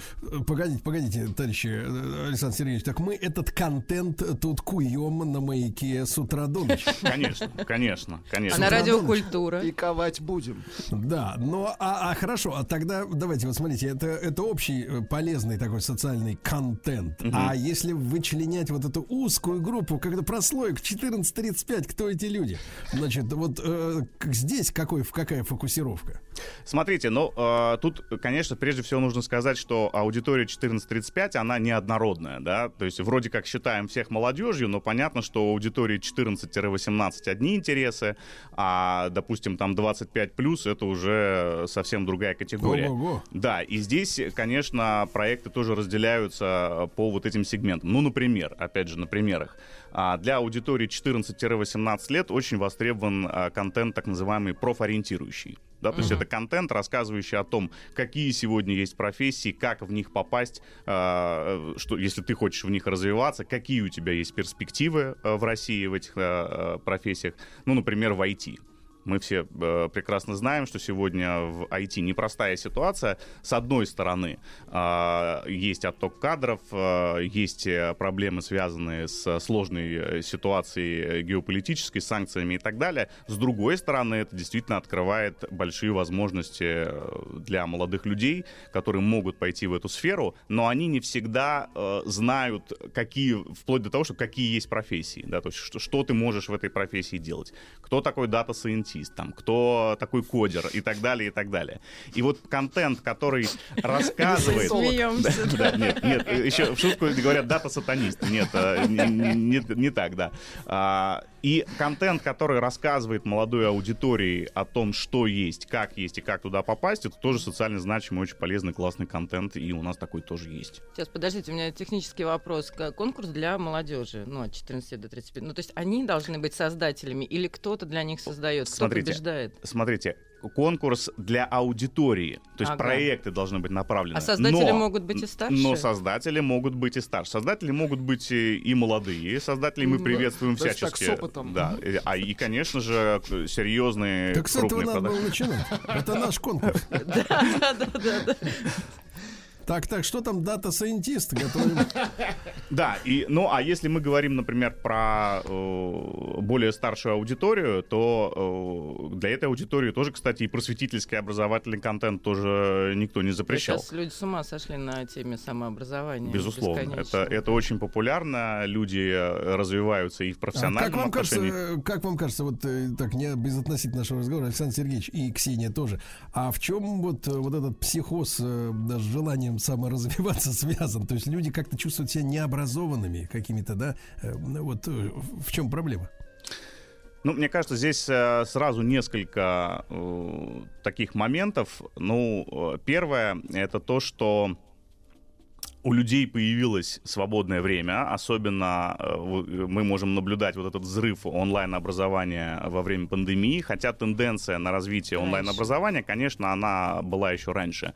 Люди хотят расширять свои компетенции, а, ну, в первую очередь, наверное, э, для того, чтобы карьерно расти, да, Ну, потому что мир сильно быстро меняется, мы да. не успеваем. Вот мы с вами, Сергей, не успеваем все это понимать, и нам, конечно, в помощь вот эти все Знаете, я онлайн-лекции. отказался от попыток. Понять. И жить стал спокойнее. Да, э, А я, ну- а я еще нет. Ну или, например, а, все мы знаем, что сейчас вот этот э, психоз, как вы сказали, психоз в хорошем смысле слова, э, если так можно выразиться, например, на развитие soft skills. А, то есть те... Это как? То есть э, э, те, те, специалисты, у которых были развиты hard skills, да, какие-то их э, чисто профессиональные э, компетенции, а, они хотят развивать еще, комму- например, коммуникационные свои способности, да, потому что они понимают, что это помогает и в развитии своей профессиональной карьеры, да и в целом э, в жизни. Ну, Ну, если вы- по-русски они хотят общаться на, Общаться на хотят, высоком да. уровне. На- Я на вот как- хорошем Как раз сижу, думаю, уровне, что да. надо подать заявку на проект о хорошем русском о хорошем русском языке. Да, да, да, да, да, и понятном. Да. Да, ну и, конечно, как мы уже сказали, пандемия в том числе этому способствовала. Это был просто взлет э, онлайн-образования. Когда люди увидели, что а, образование это не так сложно, что это доступно, что это эффективно, конечно, это начало развиваться, и сегодня спрос на это только растет. А есть понимание, сколько денег может получить проект? Ограничений нет. Ух ты! Как нет? Ограничений нет. Главное, чтобы э, та сумма, которую запрашивает команда, чтобы она была обоснована, чтобы она было показано, что действительно, да, проект масштабный, большой, он стоит больших денег, э, что он будет эффективным. И, конечно, если э, это видно, если наши эксперты это видят, для них это понятно, то можно А получить. как вот э, вы рассчитываете эффективность проекта, Александр Сергеевич? А, это хороший э, вопрос. Смотрите, эффективность уже готовых проектов, да, там эффективность не не готовых-то не посчитаешь, а эффективность... Но э, при этом вы деньги раздаете. Разумеется, да, конечно. Но э, смотрите, вот мы же ра- работаем в рамках э, нацпроекта, да, в рамках федпроекта. У каждого федпроекта есть свой паспорт. И э, там прописан один KPI обязательный к выполнению, это просмотры. То есть это тот KPI, который мы железно требуем от наших э, производителей. Но при этом, Но помимо... мы же знаем, просмотра- Александр Сергеевич, как в интернете работают накрутчики. в том числе, просмотров. разумеется, Профессионально. разумеется, да, мы это все моменты эти контролируем, и мы смотрим не только на просмотры, но мы также оцениваем другие показатели, так называемые соцдействия в соцсетях. Это лайки, это комментарии, это репосты, потому что нам важно понимать а, и видеть, что проект не только был качественно сделан, да, но то, что а, этот контент вовлекающий, что этот контент виральный, и мы это тоже оцениваем. Но это мы оцениваем уже в рабочем порядке как бы для себя. Еще раз повторюсь, что а, требования, которые у нас по договору с подрядчиками, это просмотры. Этот KPI Мгм. они должны выполнять. Э, Ксения, вы не подскажете, что такое виральный контент? Нет, нет, нет. Виральный контент это контент, который э, вирусно э, в кавычках распространяется, да, то есть появился какой-то ролик и э, говорят, Люди завирусился. друг другу За-. Да, они начинают писать, типа, ой, а ты видал, вот тут такая прикольная штука. Э, И часто контент, который становится виральным, он просто э, так называемый органический охват получает, то есть он без всякой рекламы, без всякого продвижения, этот контент распространяется, его видят миллионы людей. А права кому принадлежат? Ну, понятно, что в интернете все сложно, но, например, вот компания-производитель, ну, решает вдруг, что она сейчас будет продавать, ну, свой, например, сериал Это, на воз- какой-нибудь телевизор. это возможно, да, но с правами вопрос э, в каждом конкретном э, случае решается индивидуально, но да, права остаются у производителей. Так, а вот можно какой-то пример из прошлых лет э, успешных вот таких Конечно, проектов? конечно. Ну, прежде всего, это сериал «Трудные подростки». А, сериал выходил на Море ТВ. Мы поддержали, вот сейчас э, выходит уже четвертый сезон. А, сериал оказался очень э, популярным. Сериал про группу таких сложных подростков, которые сталкиваются с непростыми жизненными ситуациями. Вот он показывает, как они из них выходят. А, на самом деле комедия, ну, достаточно такая честная, откровенная. И мы, кстати, получили массу положительных отзывов от э, молодежи, от аудитории, а просмотров более 200 миллионов было по всем сериям, по всем сериям, по всем а, э, сезонам. И мы получили очень много положительных отзывов от молодежной именно аудитории, которая благодарила как раз за то, что фильм э, не рафинированный. То есть он не показывает вот э, через розовый какой-то фильтр нашу молодежь, он показывает э, какие-то действительные проблемы, но при этом сам по себе он позитивный, то есть задача показать, как можно из сложной ситуации в жизни выйти. И чем этот э, пример еще хорош, э, я люблю рассказывать про то, что э, когда э, вы- начал выходить второй сезон, перед каждой серией стали вставлять дисклеймер с а, номером психологической помощи, горячей линии для молодежи. То есть э, там было прям прописано, э, если вы сталкиваетесь с какими-то проблемами, которые вот показаны в сериале, там буллинг, например, да, или там суицидальные наклонности, вы можете по этому номеру обратиться и за три месяца вот после того, как это началась акция, 60 тысяч звонков поступило на э, этот телефон. И позже э, производители э, сделали и чат-бот, который называется «Трудно подросткам». И э, подростки могут в этот чат-бот прийти, э, обратиться за психологической помощью, и тоже им там помогают. Позже вышел еще документальный фильм «Трудно подросткам. Реальность» называется. То есть он, по сути, запустил такую экосистему целую контента, да и в каком-то смысле задал тренд на сериалы про молодежь. А если еще к другим примерам переходить, э, есть такой сериал, тоже при нашей поддержке вышел, «Френдзона». Он, кстати, недавно на фестивале веб-сериалов «Реалист» взял главный приз как лучший веб-сериал. Причем он э, примечателен тем, что его, по сути, снимали студенты Мгм. студенты, которые э, сами столкнулись с проблемой френд-зоны, то есть когда ты влюблен э, в какого-то человека, но он тебя держит на расстоянии как друга. И это, э, это сейчас действительно такая проблема, казалось бы, да. Вот. И э, они, столкнувшись с ней, э, подумали, а почему бы нам самим не снять сериал про вот эту историю, и получилось очень э, здорово, получилось очень зрело. То есть, э, Ну, да. то есть, э, э, Александр Сергеевич, так у нас речь идет о профессиональных вот этих кинематографистах, получается, этот конкурс? Или, для- или кто у нас? Не обязательно. Какой нижний порог входа вот по, по прежнему опыту? Что люди А, делают? а смотрите, не обязательно. Это вот, кстати, к вопросу о форматах, да, то есть что можно приносить. Я просто при- привожу примеры таких крупных э, форматов. На самом деле э, это могут, может быть проект, э, его содержания, это цикл статей в соцсетях цикл постов э, в соцсетях по какой-то теме. Да, например, э, берется какая-то тема и раскрывается в цикле э, каких-то публикаций. Да, например, это контент, мультиформатный контент, например, еще есть. Это спецпроекты в, в интернет-СМИ. Да. Это может быть вплоть до ПО и игры. У нас есть направление программное обеспечение, игры, приложения и так далее. Но просто, конечно, аудиовизуального контента больше, безусловно. Это такая львиная доля проектов, которые к нам приходят, поэтому, ну и примеры из этой области. А форматов на самом деле очень много, и они самые разные. Ну, Подкасты, а, кстати. Цель наша какая вот получить по итогам этого конкурса? Что, как должен измениться наш интернет? э, И мир вообще. Молодежный, в частности. Смотрите, цель следующая, чтобы социально значимого контента было больше. э, В том числе именно для этого мы учредили в прошлом году национальную премию интернет-контента. В этом году, 2 июня, мы провели первую церемонию э, этой премии, в которой мы награждаем именно социально значимые проекты. А, В чем цель, возвращаясь к вопросу? Мы все знаем, что в интернете масса развлекательного контента. Это здорово, это хорошо, никто с этим не спорит, но Но должна быть но, польза. э, Да, должна быть польза, и хотелось бы, чтобы все-таки вот этот баланс между развлекательным и серьезным, социально значимым, э, Да. или, как сейчас модно говорить, импакт-контентом, э, чтобы вот этот баланс выстраивался, Да. и это в том числе наша задача. Александр Сергеевич Ляпин, директор департамента интегрированных коммуникаций, был у нас в гостях. Вместе с Ксенией Ломшиной.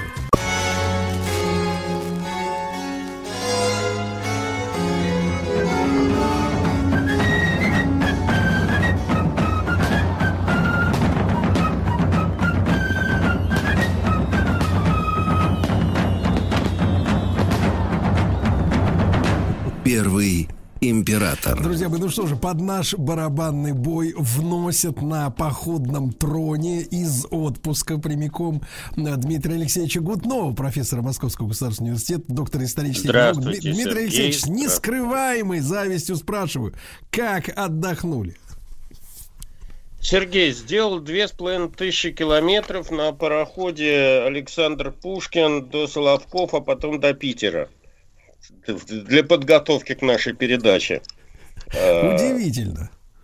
Удивительно, прошел все каналы, кроме Волга-Донского. В общем, это впечатляет все. Дмитрий Алексеевич, как на корабле было с э, кормежкой и культурной программой? Помимо научных Очень хорошо встретил пару своих студентов. Я работаю в консерватории, так вот, значит, мои выпускники э, лето проводят, знаете, вербуются в эту агитбригаду на пароходе. В общем, я там встретил пару своих бывших.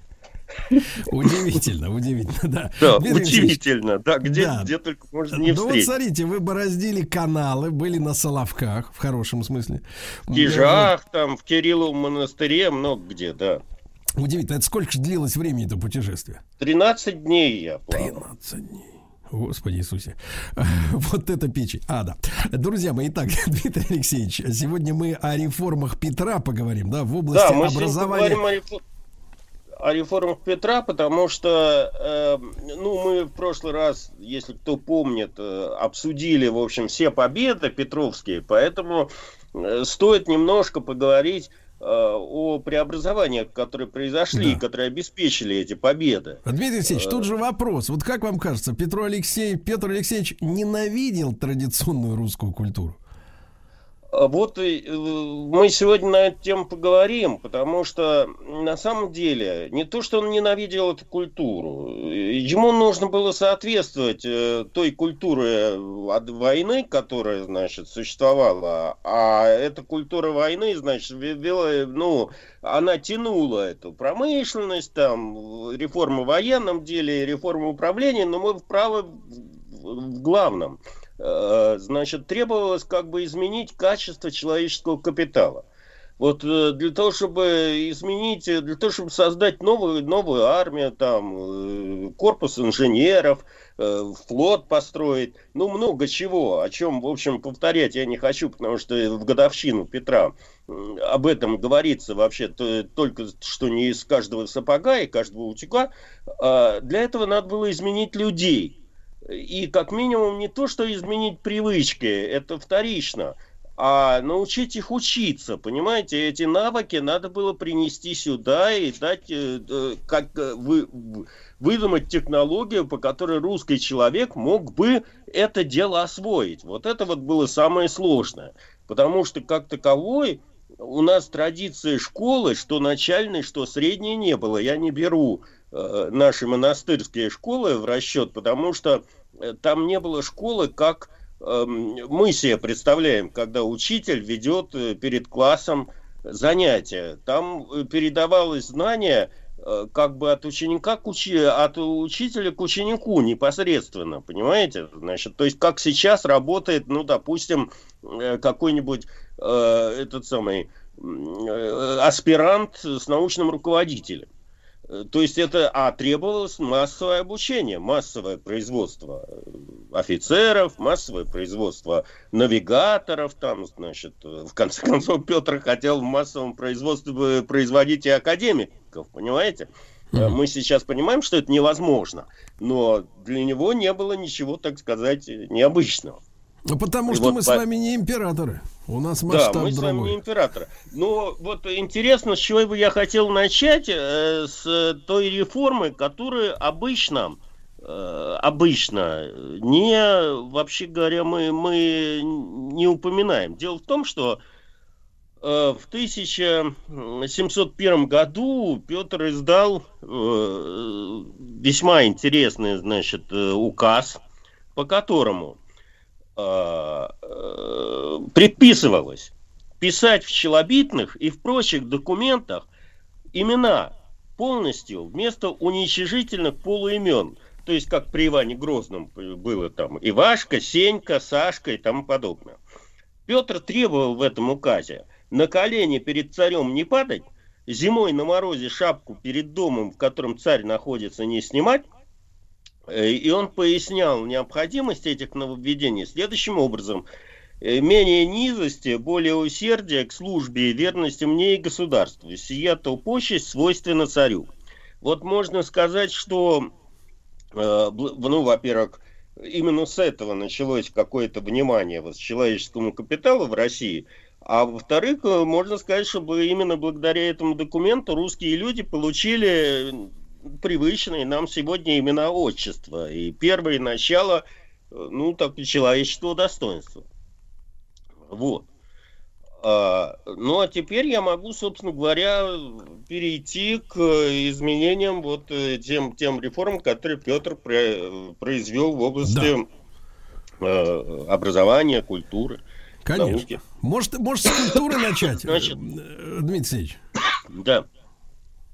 Значит, а, ну, э, значит, э, вот эти вот э, поражения первые в Северной войне, необходимость опираться на собственные кадры, а не на эм, иностранных этих экспатов, привела Петра к двум, так сказать, идеям. Во-первых, впервые в 1698 году первый набор русских студентов был направлен за границу. А, эта практика э, у нас в России чуть-чуть была, имела место быть э, при Борисе Годунове. Когда трех студентов первых послали, по-моему, никто из них обратно не вернулся. Э, эти, значит, уехали и должны были, ну, во-первых, они под присмотром уехали, во-вторых, они должны были возвратиться обязательно и сдать еще экзамен, чуть ли не лично царю. А, но этот набор был довольно маленький, потом Э, он повторялся, но с 1701 года в Сухаревой башне, ныне не существующей в Москве, э, были открыты первые э, школы навигатских наук, математических наук, медицинская школа, инженерная школа. В провинции для обучения дворян Э, значит, были открыты 42 цифирные школы. Интересно, что э, получение образования не пользовалось большой популярностью у дворян. Они пытались всячески как бы отлынить от этого дела – и поэтому одним из э, совершенно замечательных указов, такой перл был э, русского бюрократизма того времени, Петр запретил э, жениться э, дворянским отпрыском до того, как они не окончат вот одно из означенных учебных заведений или не получат какое-то, значит, там образование. Увы, этот перл, так сказать, нашей административно-демографической политики тогда притворить в жизнь не удалось в силу слабости местной власти, скажем так, и вообще отсутствие традиций. А дальше больше. Понимаете, когда открылись эти школы, то встал вопрос об учебниках. Учебники надо было, естественно, своих не было. Их надо было срочно писать. А, были созданы арифметика Магнитского, грамматика а, но тут же вставал вопрос. Дело в том, что э, наш старославянский, так сказать, язык, он довольно был сложным и уже тогда э, архаичным. И надо было проводить для, для того, чтобы в массовом порядке э, значит, издавать учебные пособия, инструкции, это не только же учебные пособия, это разные инструкции, разные руководства, которым надо было пользоваться – и для того, чтобы как можно больше людей могли довольно ну, быстрее освоить угу. грамоту и счет, э, Петру пришлось проводить э, реформу языка. То, что называется введение гражданского, шри... гражданского шрифта. Угу. Алфавит. А, алфавита, да. А, ну, русский э, старославянский алфавит потерял энное количество э, букв, Значит, э, туда не вошли буквы старого алфавита со сложным звуковым сочетанием, типа кси, пси, упрощалось начертание букв, были удалены надстрочные знаки, титлы, э, появились, э, появились первые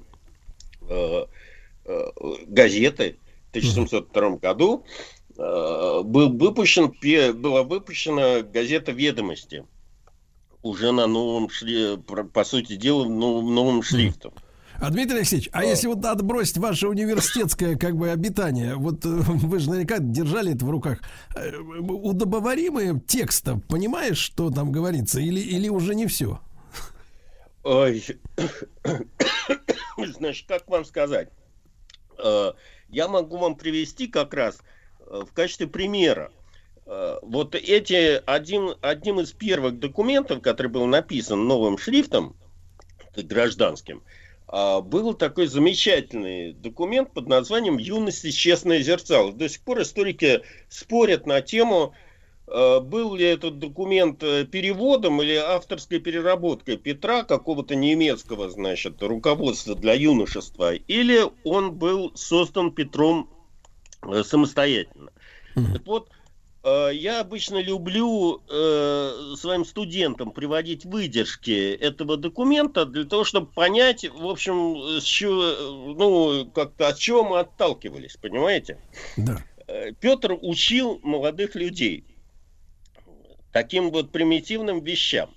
Всегда время проводи в делах благочестных, а праздным и без дела отнюдь не бывай, ибо от этого случается, что некоторые живут лениво, не бодро, разум их затмевается, иступляется, а потом э, из того добра никакого ожидать нельзя. Ну вот э, выдержка прямая Петра. Понятно? Все понятно. Вот. Э, И таких э, указаний довольно много. Причем некоторые из них сохраняют актуальность до сих пор. Например, от блуда, играния и пьянства должен каждый отрок себя весьма удержать и от того бегать, ибо и из того ничто иное вырастает, кроме великой беды и напасти телесной и душевной Очень и тому хорошо. подобное. Вот. Вот, Значит, э, э, ну, кроме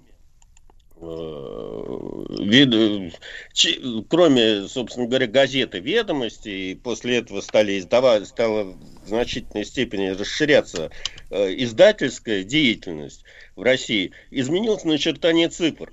Вот раньше же у нас цифры были, представляли себя буквы, буквы с титлами, то есть ка- каждая цифра обозначалась буквой, а сверху, чтобы не путать буквы с цифрами, значит, э, был такой специальный знак титла.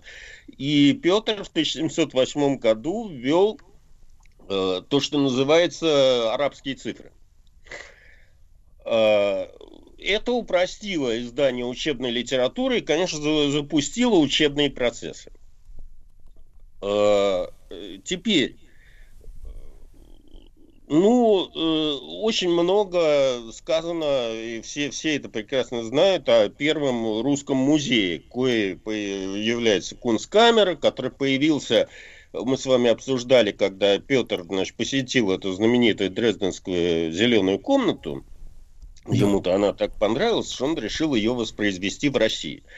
Э, Стал собирать коллекцию, но опять же, э, тут э, вс- всем известна только половина всей этой истории, потому что эм, мы себе представляем, что Петр собирал музей. Он не собирал музей в современном понимании этого слова. Он коллекционировал разные уродства. Так. Он набирал людей. Там, там половина этой кунсткамеры были как бы живые обитатели. Он находил каких-то великанов, карликов, которых он принимал на службу в эту кунсткамеру, понимаете? Ну, понятно, И что они до тела- нашего, до нашего времени не дожили уже, да? Но вот вопрос, а почему Петр Алексеевич так сильно интересовался уродцами? а?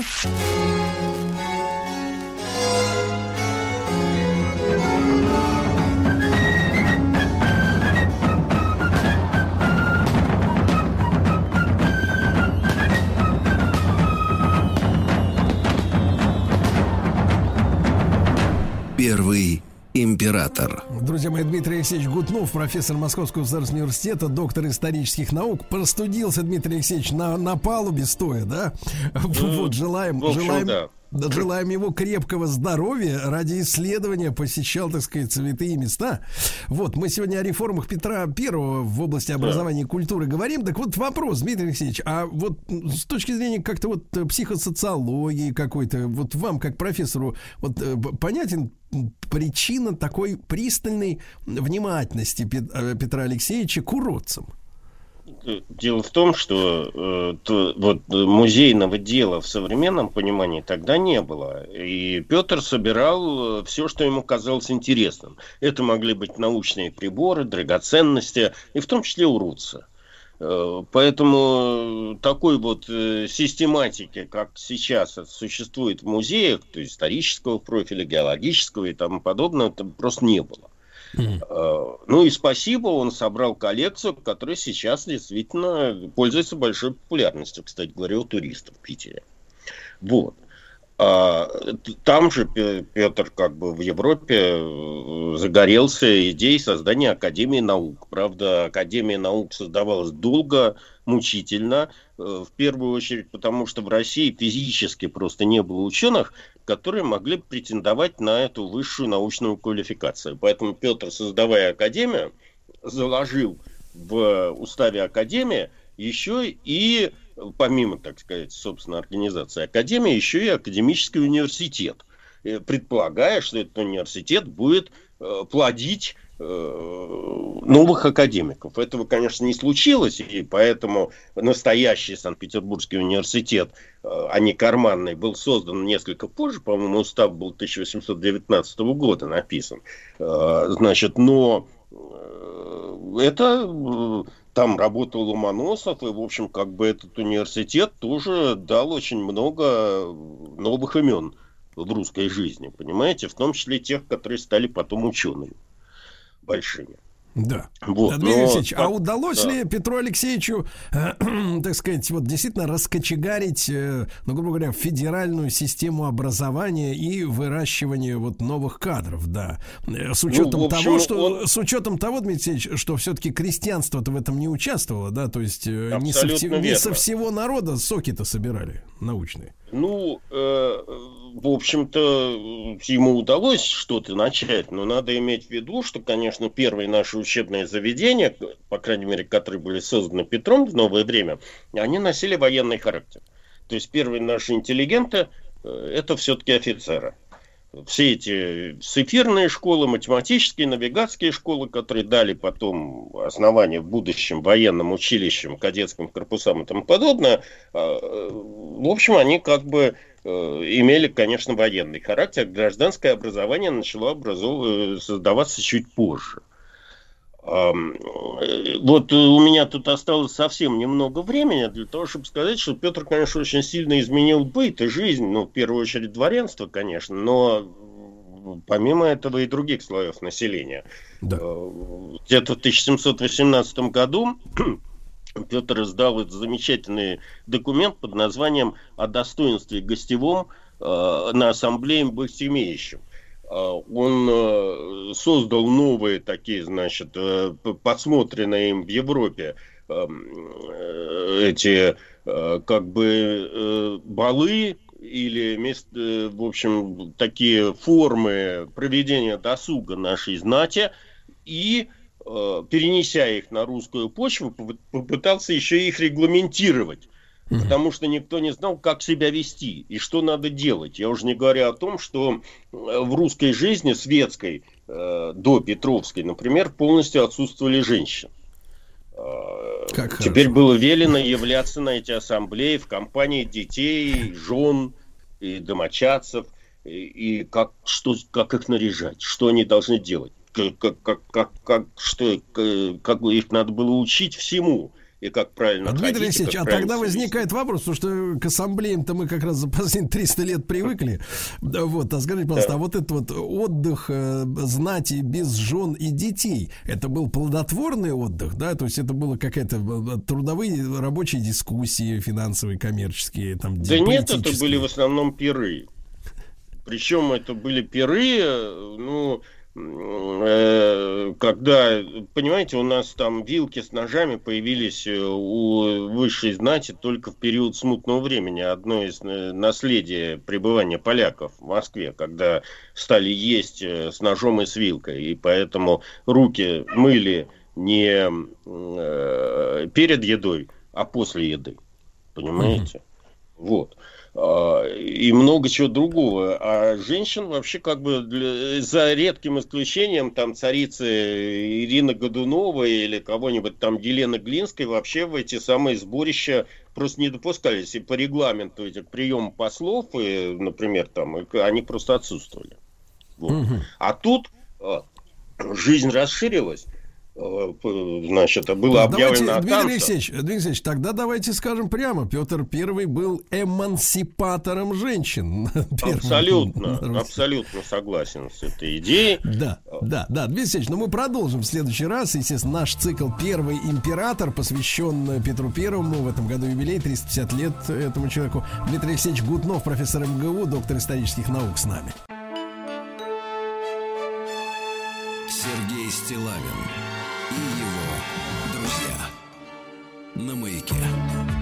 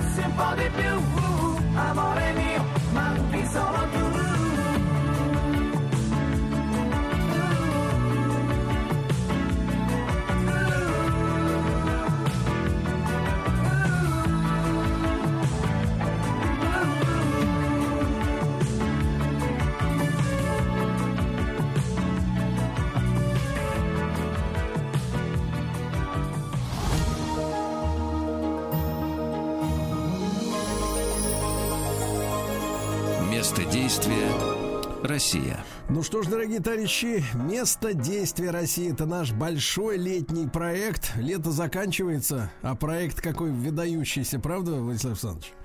Вот, занимательная медиа, энциклопедия знаний о нашем Отечестве. Э, Каждый день мы в эфире, не только с утра, но и у моих уважаемых коллег. А э, сегодня же среда у нас. э, Действует летний кинозал маяка, звуковые дорожки фильмов. Вот вы смотрели сказки старого волшебника, вторую серию? Не? Я Вот. их слушал вчера. Вчера слушал первую серию, а сегодня в 17.00 вторая Не, про- не серия. пропустить бы, да. Да, это я вам будильник, напоминалку пришлю, очень Хорошо, удобная спасибо. история, да.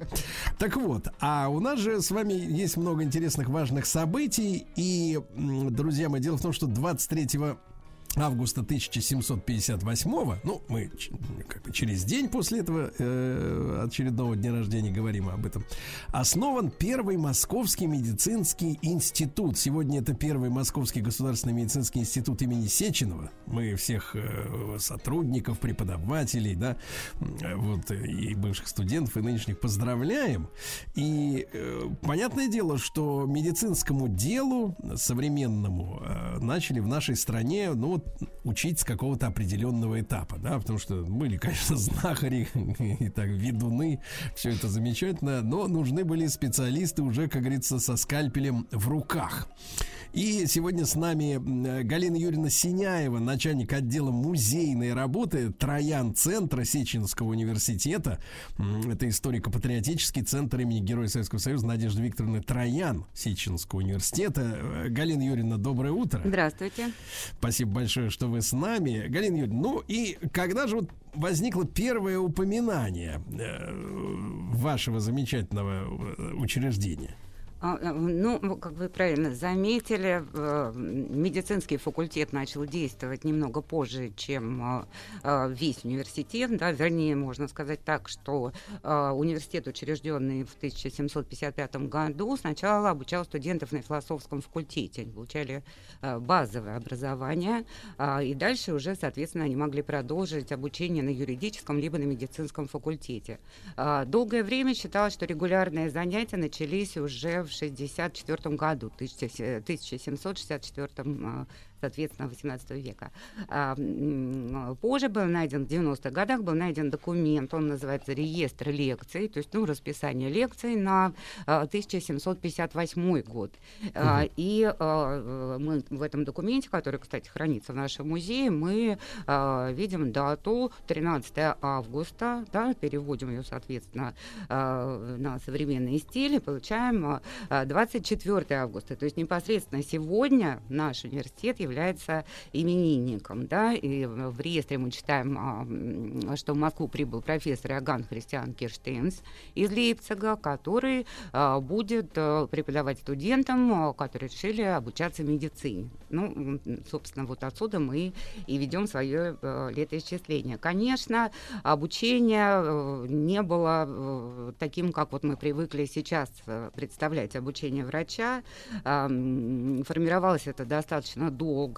А, Весь 18 век, а, ну, то есть, получается, практически почти 50 лет, а, обучение носило теоретический характер. То есть э, студенты а, занимались, э, слушали лекции, да, ну, вот в лучшем случае могли в госпиталях посмотреть, как э, проводится какая-то операция, да, и какие-то манипуляции. Галина. Юрьевна, а откуда же тогда врачи-то брались, вот Вы практикующие? знаете, но а, если немножечко в, нам посмотреть вглубь, да, не совсем уж далеко мы будем с вами забираться. Не в те времена, когда э, в каждой деревне была бабушка, да, знахарка, собственно, до сих пор на территории России. Если мы с вами отъедем, э, скажем, километров за 200 от Москвы, практически в каждой деревне есть бабушка, к которой можно обратиться, которая полечит нас травками, весьма, кстати, успешно, да, вот. Но а, если мы э, возьмем с вами э, 15 век, именно в это время появляется аптекарский приказ как таковой. Далее последовали а, трудные для нашей Родины времена, смутные времена, да, так называемые. А, соответственно, вот э, непосредственно в ты- уже в начале а, 17 века аптекарский приказ возрождается и начинает а, в полную силу действовать. Да?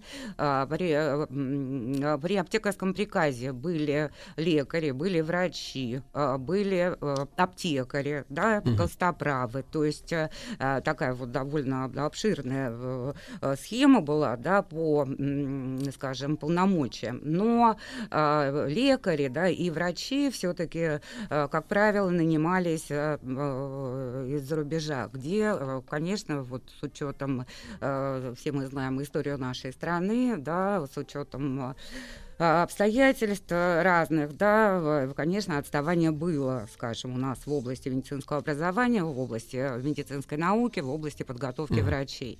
А, и, э, Галина Юрьевна, мгм. понимаю, понимаю. Галина Юрьевна, а какие первые кафедры вот были тогда в институте? А, ну, первые кафедры возникают уже в 60-х только годах. А, Появление первых кафедр совпадает а, с появлением, кстати, первых русских профессоров, которые, а, ну, непосредственно вот э, первый год обучения, да, это было всего 9 человек на медицинском факультете в 1758 году.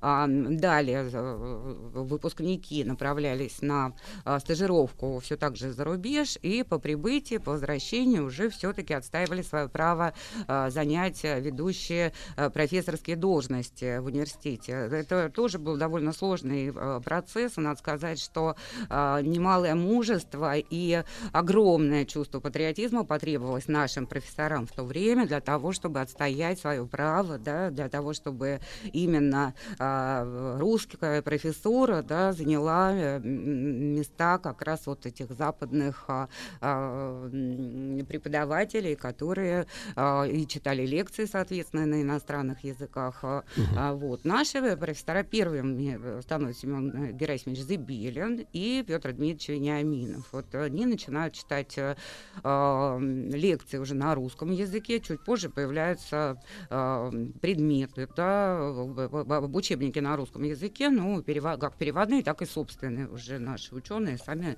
начинают писать э, а, труды, да, исследования по медицине и так далее. Первые кафедры, если вернуться к вашему вопросу, а, это были, а, это была кафедра а, химии, э, повивального искусства, акушерства, то есть, да, и, э, по-моему, общеклиническая кафедра, Мгм. которые после, а, в начале уже 19 века э, э, разрастаться, да, вследствие чего, скажем, к середине 19 века кафедры уже в университете, на медицинском факультете было порядка 25.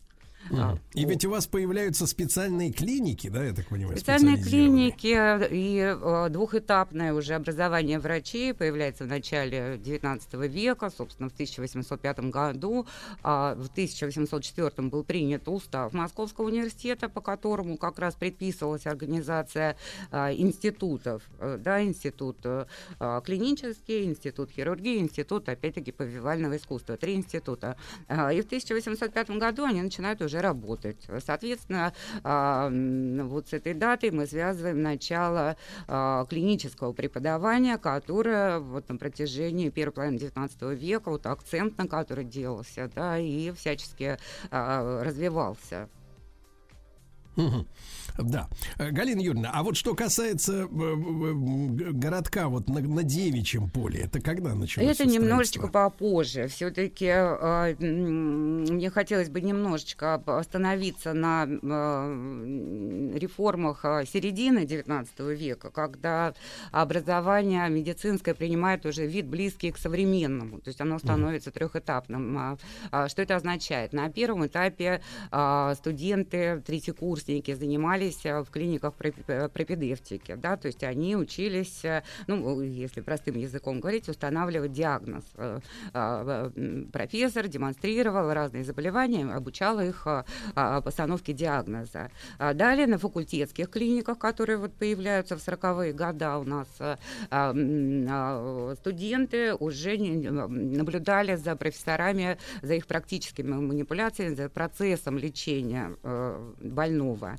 И а, на последнем этапе в госпитальных клиниках а, студент уже получал возможность самостоятельно, самостоятельного осмотра больного, уста- устанавливал диагноз, назначал лечение. Ну, естественно, это все-таки немножечко курировалось, хотя и сам а, студент уже назывался в то время куратор, да, тому свидетельство истории болезни, которые в нашем музее хранятся. У нас, например, есть история болезни Антона Павловича Чехова, со- составленная Чеховым, где он фигурирует как раз как куратор, да, то есть э, э, это последний уже год обучения а, в, на медицинском факультете. И а, в связи с этим а, увеличился процесс, а, увеличилось количество студентов, увеличилось количество кафедр. А, В это время происходит дифференциация медицинской науки, в принципе, да, вот на базе как раз факультетской а, клиники Московского университета на Рождественке а, зарождаются а, специализированные клиники, такие как а, клиника оториноларингологических заболеваний, глазная, акушерская, гинекологическая и так далее. Вот эти а, специальные клиники, поначалу, э, э, собственно, под них отводилась одна палата, скажем, там, и а, 6-7 коек, да, А, м, к, пос- к последней четверти уже 19 века, а, ну, стало понятно, что надо, в общем-то, клиническую базу да, расширять. Это было очень сложно, потому что, а, в принципе, это стоило больших э, денег, да, а, э, ну и э, было не совсем понятно, хотя было несколько предложений, да, вот по продаже имеющихся клиник, а, а, по расширению их, но все они как-то вот не очень все-таки отвечали бы требованиям, да, тому, что было необходимо сделать. И в итоге в тот период, кстати, как раз когда а, деканом медицинского факультета становится наш замечательный выпускник и известный э, хирург Николай Васильевич Склифосовский, а помимо всего прочего он обладал еще и м, уникальным организаторским талантом. Он был очень хорошим организатором. Да? А, Ему удается пробить все-таки вот эту стену, да, и Московская городская дума в 1884 году выделяет э, университету для застройки клиниками участок земли в районе Девичьего поля, Девичья пустошь, так тогда называлось это место, около Новодевичьего монастыря. А, Надо сказать, что процесс был организован вот во многом благодаря тоже Николаю Васильевичу очень четко, да, был- была создана комиссия, которая а, объездила а, похожие ну, уни- университетские городки, клинические городки, как- такового клинического не было городка, ну, скажем, университетские городки э, западных стран, э, передовой опыт весь этот суммировался, каждый будущий директор клиники а, самостоятельно составил план своей клиники, план закупок, да, как мы сейчас бы современным языком с вами сказали, а, закупок оборудования э, современного, вот, и, практически в течение небольшого по тем временам срока, 10 лет всего, да, продолжалось строительство клинического городка с 93 а, с 1893 года клиники начали уже потихонечку перемещаться в клинический городок. И в 1897 году клинический городок был а, полностью построен, был торжественно открыт э, первый в России памятник а, ученому, врачу, тоже знаменитому нашему а, выпускнику Николаю Ивановичу Пирогову. Тоже было очень знаменательным событием. В этот год состоялось, состоялся 12-й международный конгресс врачей, на который прибыли э, делегаты практически из э, всех стран мира, более двух тысяч участников этого съезда было. А, И, ну, собственно, вот э, русские врачи демонстрировали новые клиники, демонстрировали свои достижения э, в области медицины. А было построено в общей сложности а, м, 13 зданий, в которых а, расположились а, 15 клиник и 8 институтов а, научных. Да? То Мгм. есть э, а, в тот период уже российская наука медицинская а, сделала огромный шаг вперед. То есть фактически мы уже не отставали от э, западных стран, а мы шли в ногу со временем, а порой опережали. Единственное, никогда не стремились, э, скажем, зафиксировать свои открытия, да, запатентовать. В связи с этим а, во многих а, а, случаях а, а, как раз-таки а, рег- четко регламентированные европейские ученые а, наших ученых опережали, да, к сожалению. Но тем не менее а, наука а, уже была достаточно мощной в этот период, медицинская, да, э, ну вот э, э, как свидетельство могу вам процитировать э, э, м, а, знаменитого патолога немецкого Рудольфа Вирхова. Выступая на конгрессе, он сказал, что в центре Европы создан а, Центр науки, который по рангам своих направлений, представителей является одним из лучших в мире. Учитесь у русских, сказал Рудольф Вирхов, что, собственно, конечно, нам до сих пор приятно повторять, когда мы ведем экскурсии, да, и вот когда Да, да, есть да. возможность, скажем... Галина да. Юрьевна, а после революции, вот что стало? После с- революции довольно сложный был период э, э, в истории нашего вуза. Ну, наверное, как э, и, э, э, вся наша страна, да, в этот период э, а, разруха, голод, холод, неотапливаемые аудитории, да, вот такой был а, медицинский факультет в эти годы. А, Тем не менее, кстати, потери были огромные. К 2018 году по тем или иным причинам медицинский факультет потерял 18 ведущих профессоров, что, э, конечно, было большой очень утратой. Некоторые эмигрировали, погибли, да, умерли там в силу возраста, болезней. Вот, 18 э, ведущих э, специалистов, ведущих профессоров. А, Тем не менее, а, за довольно небольшой промежуток времени, да, учитывая все трудности и реалии того времени, медицинский факультет первого МГУ, так назывался наш вуз в это время, а, начинает э, подготовку врачей. Более того, разрастается э, количество э, профилактических кафедр, да, то есть их становится уже порядка 24 только профилактического направления. Это связано в первую очередь с тем, что Николай Александрович Симашко, первый нарком здравоохранения нашей страны, да, вот со- советской молодой республики, он, а, кстати, он первые три года обучался тоже на медицинском факультете, да, вот дальше просто э, так жизнь его сложилась, скажем, по политическим убеждениям, он был отчислен, э, продолжил свое обучение уже в Томском университете. Тем не менее, мы тоже его чтим не только как нашего э, э, сотрудника и профессора нашего вуза, но и как э, нашего студента. Э, Так вот, Николай Александрович, учитывая опыт э, э, Российской империи в деле э, здравоохранения, да, создает уникальную э, систему здравоохранения в нашей стране, которая, а, безусловно, использовала принципы, а, заложенные еще, скажем, до революции, но тем не менее а, вся эта система была нацелена на профилактику заболеваний, то есть не лечить болезни, а предупреждать их. Да? С этой э, целью были созданы специализированные диспансеры, широкая сеть э, курортов, санаториев, э, дома отдыха выходного дня, то есть для простого да, народа, для рабочих, для крестьян вот такая возможность была. А, Если человек э, попадал в санаторий, его обследовали, соответственно, и лечение ему какое-то назначали. А, Вот, это была очень передовая система, благодаря которой к э, началу Великой Отечественной войны эм, были э, колоссально, например, снижены цифры по туберкулезу, да, потому что, то есть массовое обследование а, населения, да, и раннее выявление вот дало очень хорошие вот такие вот результаты. А, Прекрасно. мгм. Галина Юрьевна, Да. тогда позвольте в вашем лице поздравить всех ваших коллег, сотрудников. Спасибо а, С днем большое. рождения, да, я напомню, что 24 августа 1758 основан первый Московский медицинский институт, а сегодня это первый Московский государственный медицинский уни- университет имени Сеченова. С праздником, товарищи. Спасибо.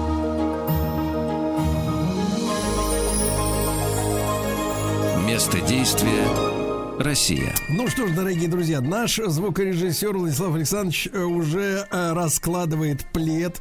Э, Да, вот достал пыльный плед, чтобы э, около киноэкрана, своего телеэкрана, посетить летний кинозал маяка старого сказки старого волшебника. Это не про Владика, это название фи- фильма. Зачем вы смеетесь над фильмами? Это прекрасные картины. Нет, я не смеюсь над фильмом, я смеюсь над вами. Потому что вы меня не поддерживаете. А В 17.00 слушайте, давайте так, и повинуйтесь. Давайте так. Но не только утром. Э, Друзья мои, мы э, проводим наш проект «Большое место действия России». Это занимательная энциклопедия, медийное знание о нашей родине. А, Но и у наших коллег, вот э, физикам и лирикам сегодня досталась очень вкусная тема, я вам скажу. Ну-ка. Ведь новый свет Льва Голицына, сегодня у Льва Голицына день рождения, Это человек, винодел номер один в Российской империи. Да, да? это наша Ну, тема. Ну как же. Да, мы- да, да, это наша тема. Не знаю, как она ускользнула из наших липких, о, извините, цепких рук. А, Да, вот о новом свете, об этом действительно прекрасном месте в Крыму, э, где до сих пор не только чтут традиции, но и сохранили, сохранили блистательные технологии, могу вам сказать честно. В общем-то, да, об этом пойдет речь. Дальше, что у Картаева и Махарадзе э, холодные моря России, куда привели? привели? Это им подходит. А да. северные экспедиции, да, да, вот по делам. Ну и, И у- Свистун. а у Свистуна гусь хрустальный. Э, Вот э, они поговорят о Леонтии Бенуа, классицисте в русской провинции. Вот такая вот интересная История сегодня. Ну, а, а, у нас-то свои дела, правда? И э, с нами сегодня э, Марина Юрьевна Черниченко, директор Троян Центра Сеченовского университета. Э, Марина Юрьевна, доброе утро. Доброе утро. Да, спасибо вам большое, что вы с нами. Мы поговорим о том, зачем идти в медицинский музей. Дело в том, что сегодня в новостях я видел э, историю о том, что резко повысилась посещаемость музеев в стране вот в последние несколько месяцев. Это очень важно. И э, ваш музей, да, э, сказать, Марина Юрьевна представляет для нас особенный интерес, правда? Вот. И в, в октябре, я так понимаю, 21 года на базе Музея истории медицины э, вот был э, создан историко-патриотический центр, правильно? Да, верно. Вот расскажите-то нам, нам об этом, пожалуйста. А, Музей истории медицины существует, нашего университета Сеченского существует уже а, более 30 лет. А э, в октябре э, 2021 года на базе музея был создан центр. Центр а, э, на самом деле э, был создан для того, чтобы привлечь в музей молодежь, то есть будущих врачей. А, потому что музей э, наш э, был достаточно популярен всегда у э, посетителей, у жителей Москвы, у гостей столицы.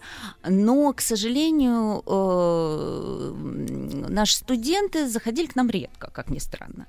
А, и э, мы решили э, развивать музей э, и трансформировать его в такое место, которое будет привлекательно и интересно а, для молодежи. И на базе музея мы теперь разрабатываем специальные программы, а, которые познакомят э, наших будущих медиков а, с историей своей профессии и э, в какой-то новой увлекательной форме. Мы уже открыли несколько клубов студенческих, и э, студенты к нам теперь приходят с большим э, удовольствием. Но это не значит, что мы вдруг перестали работать для всех остальных желающих. То есть мы до сих пор э, продолжаем свою работу, мы открыты. Любой э, желающий может прийти к нам в музей э, и посмотреть наши экспозиции. Марина Юрьевна, но можно ли сказать, что музей, он является неким таким психологическим, по крайней мере, тестером, если пришедший подросток, да, школьник э, при виде экспозиции в обморок не падает, значит, в принципе, годится э, для поступления в медицинский На вуз. врача может А, идти. Вы знаете, э, я, наверное, с вами не соглашусь, потому что Николай Васильевич Склифосовский, э, э, мы знаем, это великий наш хирург, а, да, известно, что на первой операции, на демонстрации, он как Да раз что? упал в обморок.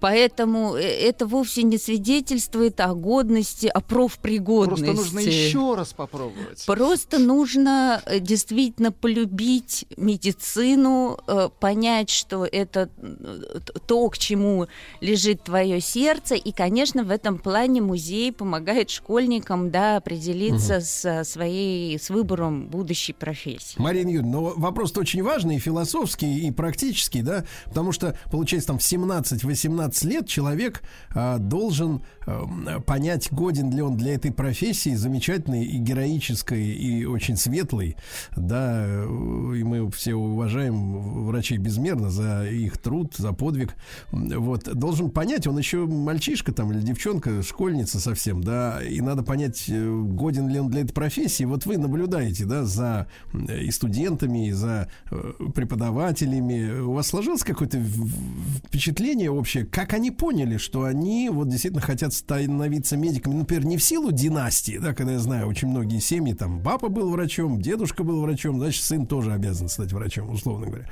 А вот так вот, чтобы действительно себя почувствовать, вот что происходит внутри? А, Ну, знаете, все-таки это процесс не быстрый. То есть это процесс э, длительный становления, в том числе и профессиональной идентичности врача. Он э, происходит, наверное, долгое время и даже, может быть, не всегда завершается к моменту окончания э, вуза.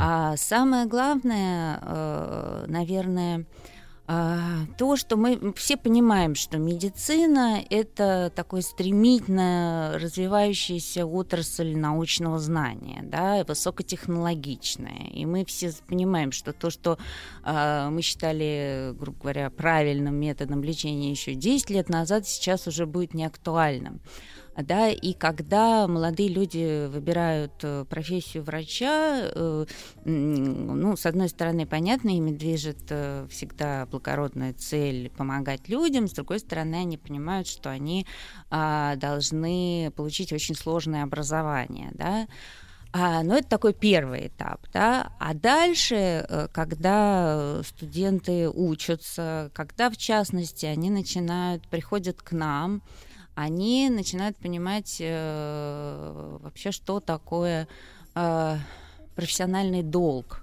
э, медика. И здесь как раз э, очень важную роль играет э, наш музей, Мгм. А, э, потому что самый лучший, скажем так, педагогический прием это э, показать э, те образы, да, на которые врач будущий может равняться. И у нас в музее как раз э, э, студенты знакомятся с историей э, жизни и работы Пирогова, Боткина, Склифосовского. А это люди, действительно, э, те люди, которые составляют э, ну, гордость нашей страны, да, и а, в этот момент студенты понимают, что задана очень высокая планка. И вот этот вот процесс становления да, профессиональной идентичности и гражданских позиций, он э, происходит э, довольно э, за длительное время, не, не быстро. Мгм. А, Марина Юрьевна, но вот у вас же 80 тысяч единиц хранения, да, я правильно понимаю? Да, верно. Наверное, наверное, больше даже э, те- те- теперь уже. А м, что это такое? Вот расскажите, пожалуйста, об этой коллекции, да? Я так понимаю, что у вас же музей, причем для всех желающих открыт. Э, Не только там студенты могут прийти, да, в гости. Д- Да, абсолютно все. К нам приходят многие люди, которые не имеют отношения к э, медицинским профессиям. Э, Хотим мы или не хотим, скорее даже чаще все-таки не хотим. Но мы имеем отношение все к медицине, сталкиваемся с медициной по повседневной нашей жизни. И когда э, э, э, мы приходим к врачу, э, мы очень себе хорошо представляем да, современность, да, современный этап. А вот зачастую то, что было в, раньше, в 17-19 веке, мы не представляем, да, как вообще лечили врачи, какими инструментами они пользовались.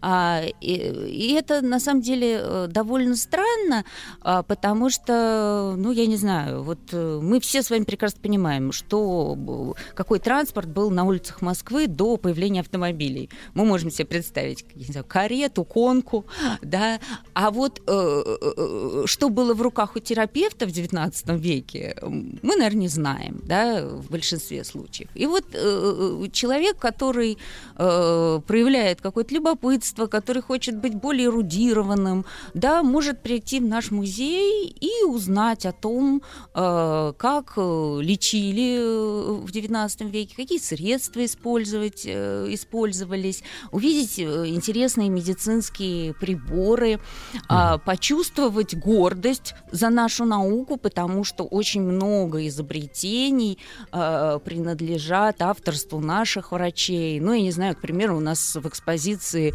э, представлен э, тонометр для измерения глазного давления конструкции Маклакова. Это первый в мире да, э, такой прибор. А, И э, посмотрев да, нашу экспозицию, еще лучше послушав экскурсию, э, любой человек получит интересные знания, которые расширят его представление о медицине, истории и абсолютно точно повысит его эрудицию. Ну, а вы наблюдаете, вот э, у вас же все-таки патриотический центр, да, что как-то э, у детей, там, у подростков, не знаю, у студентов меняется немножко отношение. То, что, ну, мы с петровских времен переживаем эту идиотскую э, историю о том, что э, заграничное лучше, у нас все, как бы, так сказать, вторично или вообще ничего нет. Да, вот эта позиция идиотская. Э, вот, э, вы же опровергаете ее. Вы поним- видите, что глазенки по-другому начинают смотреть вот на все эти ножи, там, секаторы, я не знаю, как это на Секаторы, называется. да. Ну, секаторы чем обычно пользовались Садоводство, да. И секаторы. Да, Э, да, вы э, очень точно это сформулировали.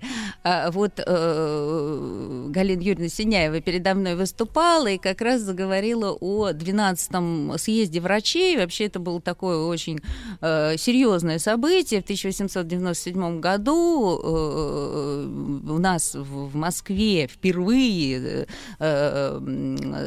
произошел съезд международный врачи, врачи со всего мира, самые известные, приехали в Россию. Ну, так, чтобы мы сейчас это понимали, да, э, представления Российской империи были весьма такие специфические. Все думали, что здесь, в общем-то, медведи э, ходят. И Ну, ничего не вообще, изменилось. а, Власть, вла- да, власть э, сменилась, а медведей нет. э, Да, и как- как- какая тут может быть вообще медицина? Э, Зачем они туда едут?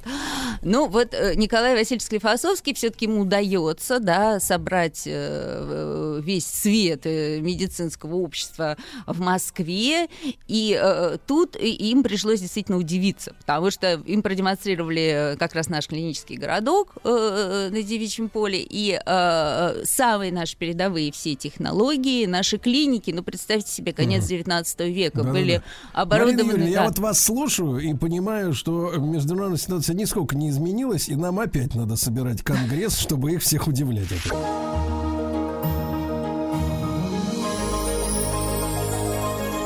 Место действия Россия. Дорогие товарищи, летний кинозал «Маяка». Время пошло. 17.00. Московское время. Сказки старого волшебника. Вторая серия. Не пропустите. Да? Вот. Ну, а у нас ведь э, Марина Юрьевна Черниченко, директор Троян Центра Сеченовского университета. Кстати, Марина Юрьевна, э, может быть, люди не- немножко не понимают, э, слушатели, почему Троян Центр сразу возникает э, славянская мифология в голове. Вы объясните, пожалуйста.